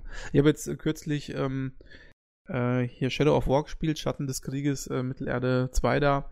Und da hält sich zum Glück in Grenzen. Da gibt es zwar auch immer diese typischen Sachen, ähm, aber dann macht man das halt einmal so durch. Dann hat man das erledigt. Und dann ist eher der Grind, ist ja eher diese Hauptmänner die ganze Zeit da zu jagen und so. Ja, das ist so, da bist du ständig hin, hinter den Hauptmännern her. Und es hört ja nie auf, wenn man so möchte. Und das ist ja ein ewiges äh, Spiel. Ähm, aber da fand ich es jetzt nicht so schlimm zum Beispiel. Aber es ist auch kein Ubisoft-Spiel. Das ist halt ähm, der Unterschied. Ja, wobei ich sagen muss, äh, was zum Beispiel um Ghost Recon Wildlands mal als Beispiel zu nennen, wenn du dir halt, wenn du dich darauf einlässt und jetzt zum Beispiel diese Videos bei Wildlands anschaust, wo jeder Charakter, also jeder Bösewicht vorgestellt wird und dir die Audiologs anhörst, wenn du dich in die Welt ein bisschen reindenkst, dann stellst du dir das ein bisschen cooler vor, wie es logischerweise ist. Also klar, das Gameplay an sich ist immer noch relativ doof teilweise, aber so fand ich die Welt eigentlich ganz cool. Kann ich nicht viel zu sagen, habe ich nicht gespielt. Ja, mich also aber auch nicht. Far Cry genauso ist. Ich sage mal, wenn so die Charaktere mir nicht egal sind, auch die Bösewichte, wenn die gut ausgearbeitet sind, Assassin's Creed ist ja auch so ein Beispiel. Wenn dein Gegenspieler ein Charakter ist, der mir nicht egal ist, der mir auch, den ich auch hasse als Spieler und den ich besiegen will, dann ist es auch cool einfach. Das, das muss halt da sein, finde ich, bei dem Spiel. schaffen sie nicht immer. Ähm, dann nochmal ähm, ein ganz anderes Genre und zwar Age of Empires, Echtzeitstrategie. Ähm, sie haben ja die Age of Empires äh, Definitive Edition ähm, vom ersten Teil verschoben, was mich total gewundert hat, äh, ins Jahr 2018, weil ich mir dachte, okay, das Spiel an sich, das gibt's ja schon lange und äh, so ein bisschen Grafik überarbeiten und so, das kann ja zu Microsoft nicht so das Problem sein. Tatsächlich ähm, wird es dann noch um etliche Monate in 2000, nach 2018 verschoben. Ähm, ja, ich bin sehr gespannt. Ich bin jetzt nicht so enthusiastisch, weil ich glaube jetzt nicht, dass das Spiel deutlich spannender dadurch wird. Wenn man ganz ehrlich ist, ist die Kampagne halt von Age of Empires ja doch so ein bisschen dröge. Ähm, aber interessant ist natürlich dann auch mal zu sehen, was machen sie eigentlich mit Age of Empires 2 und 3. Das soll ja dann auch diese äh, Editionen bekommen. Gerade beim 2er frage ich mich, wo ist der Unterschied zwischen dem Age of Empires 2 HD, das wir jetzt schon haben, und der Definitiv-Edition von Microsoft? Äh, keine Ahnung. 3 ist natürlich auch cool, weil 3 ist einer der, für mich zumindest in meinen Augen, einer der meist unterschätzten Age of Empires. Also ist eigentlich ein richtig gutes Age of Empire. Auch gerade im Multiplayer habe ich das sehr gern gespielt. Ähm, hat aber durch das Szenario nicht so guten Anklang damals gefunden und äh, da jetzt nochmal in so einer aufgepeppten Version zu haben, das ist schon cool.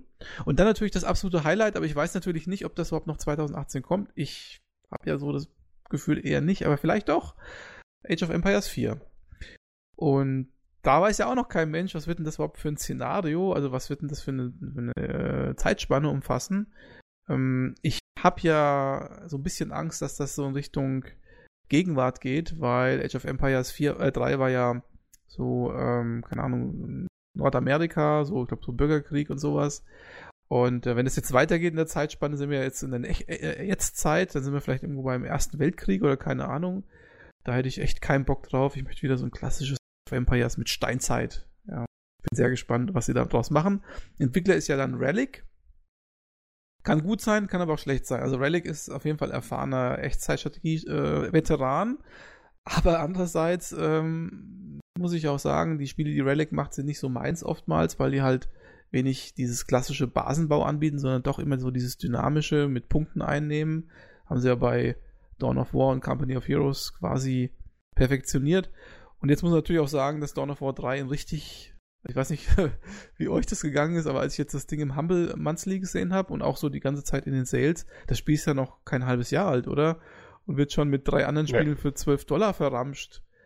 Also das ist echt der Hammer. Das muss so ein Mega-Flop gewesen sein. Ich kann mir das, also ich bin echt aus allen Wolken gefallen. Dachte mir, das kann doch nicht sein, ey. 12 Dollar. Also, wenn, jetzt, wenn man jetzt mal sagt, okay, das sind drei Spiele, ist das Spiel 4 Dollar wert. Das ist ein Hammer, ist das ein Witz. Übrigens kann ich nur jedem empfehlen, hol dich das Hampelmannsleder. Ist, äh, was ist denn da drin? Quantum Break? Äh, The Last of Us. La äh, Quatsch, Last of Us. Ähm, The Long Dark. Ja, genau. The Long Dark. Und da kommen ja noch fünf Spiele dazu. Müsst ihr unbedingt und, holen. Und The Long, Dark ist, The Long Dark ist super. Ja, was, was haltet denn ihr so von Age of Empires 4? Habt ihr da irgendein Gefühl dafür, was das werden könnte? Und mit Relic, äh, ist das der, die richtige Wahl gewesen eigentlich? Also, wie gesagt, zu Dawn of War 3, wenn du die ich hab, da habe ich ja schon was geschrieben. Das war äh, ziemlich, da habe ich mich ziemlich aufgeregt drüber über das Spiel. Eins und zwei fand ich total toll. Company of Heroes liebe ich total. Von daher, wenn Reddick mag, können sie schon gute Spiele machen. Ich weiß halt nicht, wie sie Age of Empire da umsetzen wollen. Aber ja, also ich erwarte von Age of Empire 4 ehrlich gesagt nichts, weil es auch jetzt so lange her ist schon. Es kann gut werden, kann aber auch furchtbar werden. Ja, naja. Gucken wir mal. Aber ich glaube, das kommt 2018 eh nicht raus, deswegen hat es hier gar nichts in der Liste verloren.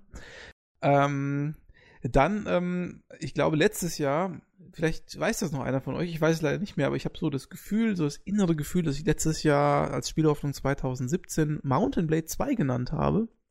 Ah, das habe ich voll vergessen, natürlich. Und äh, ich bin ja ein recht großer Fan vom ersten Teil, aber der ist halt schon uralt. Und äh, ich habe schon ganz lange auf einen Nachfolger gehofft und der verschiebt sich ja auch Jahr für Jahr. Aber 2018, irgendwie so Mitte 2018, soll es endlich soweit sein und ich bin wirklich heiß drauf. Das sieht ja auch richtig geil aus. Ähm, und äh, dieses, das ist wirklich Open World, ne? Und, und toller Genre-Mix zwischen Rollenspiel, Open World und Strategie und ähm, hoffe wirklich, dass es ein gutes Spiel wird, aber es deutet alles darauf hin. Ja, genau. Und das letzte Spiel auf meiner Liste ist ein Spiel, das ich per Kickstarter gebaked habe.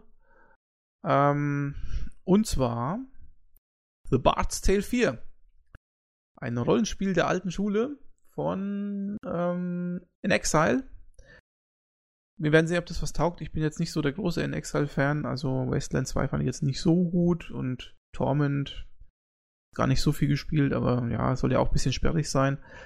Keine Ahnung, aber äh, Barzell 4, ich bin heiß drauf, ich freue mich drauf, ich habe gebaked, ich kriege so, ob ich will oder nicht. Wir werden sehen, was draus wird. Ja, das war so meine Liste. Also mehr als ein Spiel, augenscheinlich. Und ich weiß nicht, gibt es da irgendwas, was ich jetzt davon genannt habe, von dem ihr sagt, das ist es, da warte ich auch drauf? Ja, definitiv Mountain Blade 2. Also da, Wild Blade Warband fand ich total geil, total genial, hat mir auch Spaß gemacht. Auch das Konzept fand ich toll mit der Weltkarte, wo man da rumlaufen kann.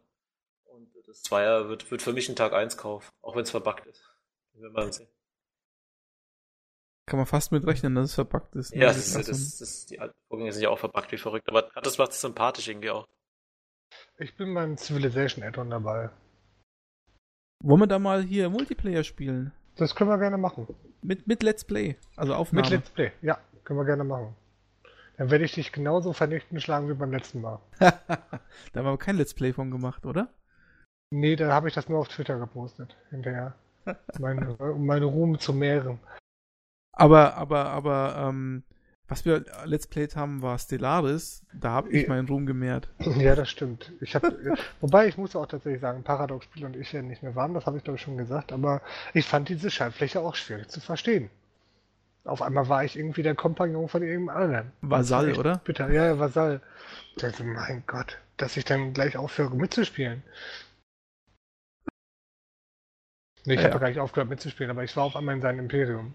Ja, ja, aber dafür, dass ihr zu zweit dann gegen mich gekämpft habt, ähm, muss ich mir selber auf die Schulter Haben, wir, haben wir es denn zu Ende gemacht? Ja, klar. Ich hab's auf, ich hab's auf Videobeweis. Okay. Nee, mach mal, Kai. Halt mir fest.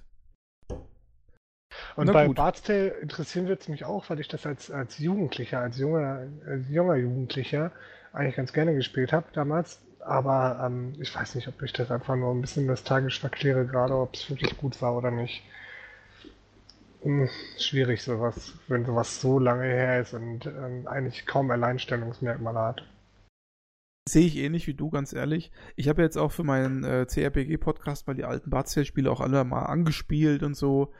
Ist natürlich schon, pff, ja, also heutzutage haut das keinen mehr äh, hinterm Sofa hervor, ne? Das ist halt pff, gestaubt. Aber das Vierer wird auch nicht so wie die ersten Teile, habe ich schon gesehen. Das, ja, äh, ich habe die Grafik gerade gesehen, ich habe mir gerade ein Video angeguckt. Das äh, ist natürlich auch schon mal ein Riesensprung. Ne? Es ist jetzt nicht so wie andere ähm, Kickstarter-Sachen, die tatsächlich ja auch äh, wie Wasteland oder so, die auch immer noch auf sehr minimalistische Grafik setzen, sondern die rotzen da jetzt ein bisschen mehr raus. Ob es dann was bringt, muss man dann gucken. Es geht auf jeden Fall mehr so in Richtung äh, Grimrock, denke ich mal. Ja, oder vielleicht sogar Might Magic hübscher, 10. Ne? Also hübscher als Grimrock, also was ich gerade gesehen habe, das war schon. Ja, ja, aber also, ich meine so von der Art und Weise her, ne? Das ja, Grimrock ist aber das klassische Beispiel, wie man mit, mit den alten Bausteinen was Neues schafft. Ne? Ich glaube, das, das macht den, den Freunden von solchen Dungeon Crawlern schon sehr viel Spaß. Ähm, Ob es da so wahnsinnig viele Mechanismen gibt, die man da reinbasteln kann, dass man sich davon abgrenzt, boah, weiß ich nicht. Ich sag mal, äh, ich weiß nicht, hat jemand von euch äh, Might Magic 10 gespielt, Legacy? Das war ja auch von Ubisoft, äh, von Limbic, von, von, von denen, die ja jetzt auch das neue Heroes 7 gemacht haben. Und äh, das war ja zum Beispiel ein Spiel sehr klassisch. Wirklich ein ganz, ganz klassisches Spiel, aber kein Dungeon Crawler, weil es viel mit Oberwelt hatte und so. Also hat nicht dieses Echtzeit- Element, so um das Viech immer rumlaufen und draufhauen und Knöpfe drücken, darum ging es da gar nicht, sondern es war halt so ein Open-World-Spiel, aber mit diesen 90-Grad-Schritten und so weiter. Und ähm, so kann es auch sein, das Bart's Tale, ne? Das werden wir sehen. Ich bin sehr gespannt. Ja, kannst auf jeden Fall berichten. Also ich werde mir wahrscheinlich jetzt nicht baken, also glaube ich nicht. Baken kannst du es auch nicht mehr. Ist vorbei. Hast du, hast du verpasst. Ja, das ist, ich werde ewig in Trauer vor mich hin rein. Okay, meine Lieben, ich glaube, damit äh, haben wir unsere Hoffnung für 2018 definiert. Wir werden sehen, was ähm, davon ja eintrifft, was, wo wir nicht enttäuscht werden. Hm, ich wünsche uns allen natürlich, dass wir dann ein schönes Spielejahr 2018 haben, wobei wir, glaube ich, alle sagen können, so viele Spiele wie im Jahr rauskommen, kann sowieso kein Mensch spielen. Das habe ich zumindest äh, für mich genommen. Aber man kann es versuchen. Also so viel kannst du zumindest alle kaufen. Ja. Das, das funktioniert, aber spielen nicht. Kaufen ist einfacher als spielen. Das, hätte ich, das, das ist äh, so interessant, ne? Vor, keine Ahnung, äh, 20 Jahren oder 25 Jahren war Spielen einfacher als Kaufen und jetzt ist Kaufen einfacher als Spielen. Es ändert sich alles irgendwie.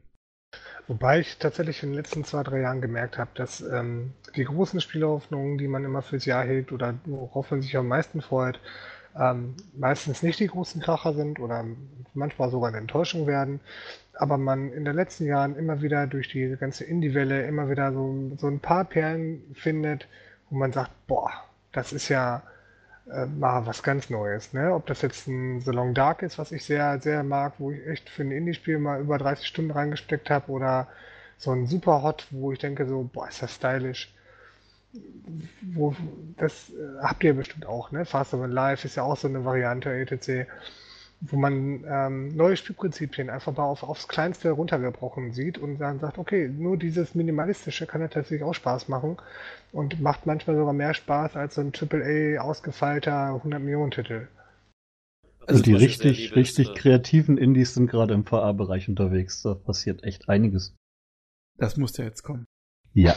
ja hab ich auch gesagt. Jeweils ja, aber ernsthaft. Also da, äh, gerade mit neuen Spielprinzipien, neue Steuerungsarten und, und, und, da, da können sie echt kreativ sein gerade. Aber ich möchte dem, dem Kai wirklich zustimmen. Also Indie-Titel haben mir den Arsch gerettet. Äh, also ich bin von, von AAA und von Electronic Arts und wie sie alle heißen, wirklich enttäuscht. Also das interessiert mich teilweise fast gar nicht mehr. Und, ähm, Indie-Titel oder diese Semi-Indie-Sachen, ne, sowas wie Obsidian oder so, die mit Tyranny zum Beispiel schöne Spiele rausgebracht haben oder mit Pillars. Ich sage, okay, wenn es die nicht gäbe, wäre echt kacke. Also, mhm. ja, das. Alles von Devolver. Oder so, ja.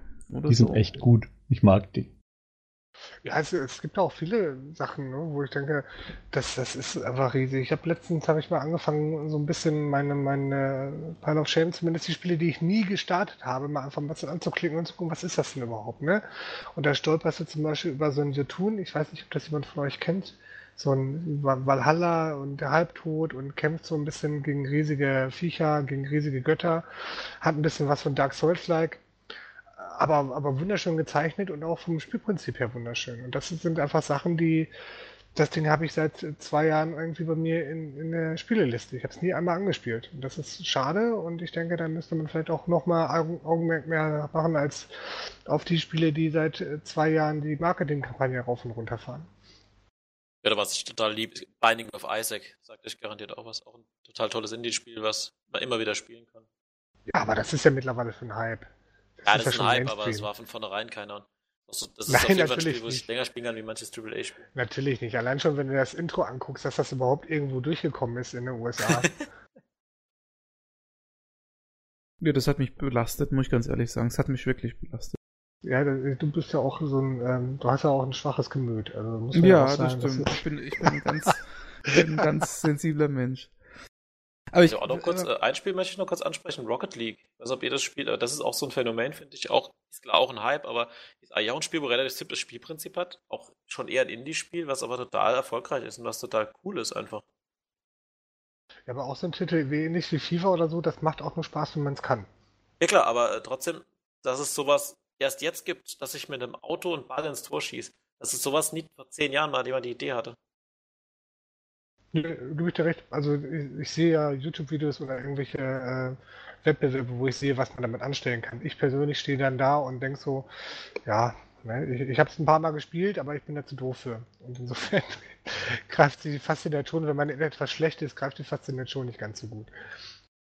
Ja, was wir zu Rocket, das Spiel, ich habe gerade, das Spiel ist zwei Jahre alt. Was ich an dem Spiel halt toll finde, dass die Entwickler, klar, die machen jetzt auch äh, E-Sports und so und es gibt auch tausend DLCs als Autos, aber im Prinzip die Entwickler machen jetzt nicht alle zwei Jahre Nachfolger, sondern die Entwickler lassen das Spiel halt so, wie es ist und das finde ich auch schön. Also in FIFA, da kommt jedes Jahr das Neue raus, Call of Duty kommt jedes Jahr das Neue raus und so ja. ein eher ruhiges Spiel kommt, bleibt halt, wie es ist. Gut, du kann, kannst auch, alles was E-Sport ist, bleibt wie es ist, ne? Ob das ein League of Legends ist oder ein Dota 2 oder ein Counter-Strike und verdient sich nur durch diese kosmetischen Sachen. Das liegt in der Gesetz der Marke. Du kannst nicht einfach eine, eine Playerbasis von 100.000 aktiven Spielern zur gleichen Zeit irgendwie wegschmeißen und sagen, jetzt machen wir mal einen neuen Titel. Das, Das das, geht nicht. Trotzdem finde ich mir das, das Spiel einfach sehr sympathisch. Ja, und trotzdem macht Spaß. Es- Ich kann es zwar auch nicht, aber ich spiele es trotzdem immer wieder gerne und ich gönne den Entwicklern einfach den Erfolg, den sie damit haben. Komm, können wir auch mal im Team spielen hier per Multiplayer und mal gucken, ob wir zusammen wenigstens einmal einen Punkt holen. Ja, gerne. Bin ich raus. Ähm, aber ganz kurz, äh, Indie-Titel vielleicht. Ähm, so, so ganz, ganz schnelle Tipps. Äh, schaut euch mal in Steam an Empires of the Undergrowth. Da spielt man so einen Ameisenstaat in echt, als Echtzeitstrategiespiel. Richtig geil gemacht. ist jetzt in Early Access neu. Dann Oxygen, Not- Oxygen, Oxygen Not Included. Das ist das neue Spiel von den Don't Starve-Machern. Ähm, sieht auch super geil aus. ist alles auf meiner Wunschliste. Ich habe nur kein Geld, um mir das alles zu kaufen. Ne? Hat da irgendjemand gerade Ans gesagt? Sid Meier? So in der Art. Nee, das ist nicht Sid Meier. Ants war doch von, Doch, Will Wright, oder? Nee.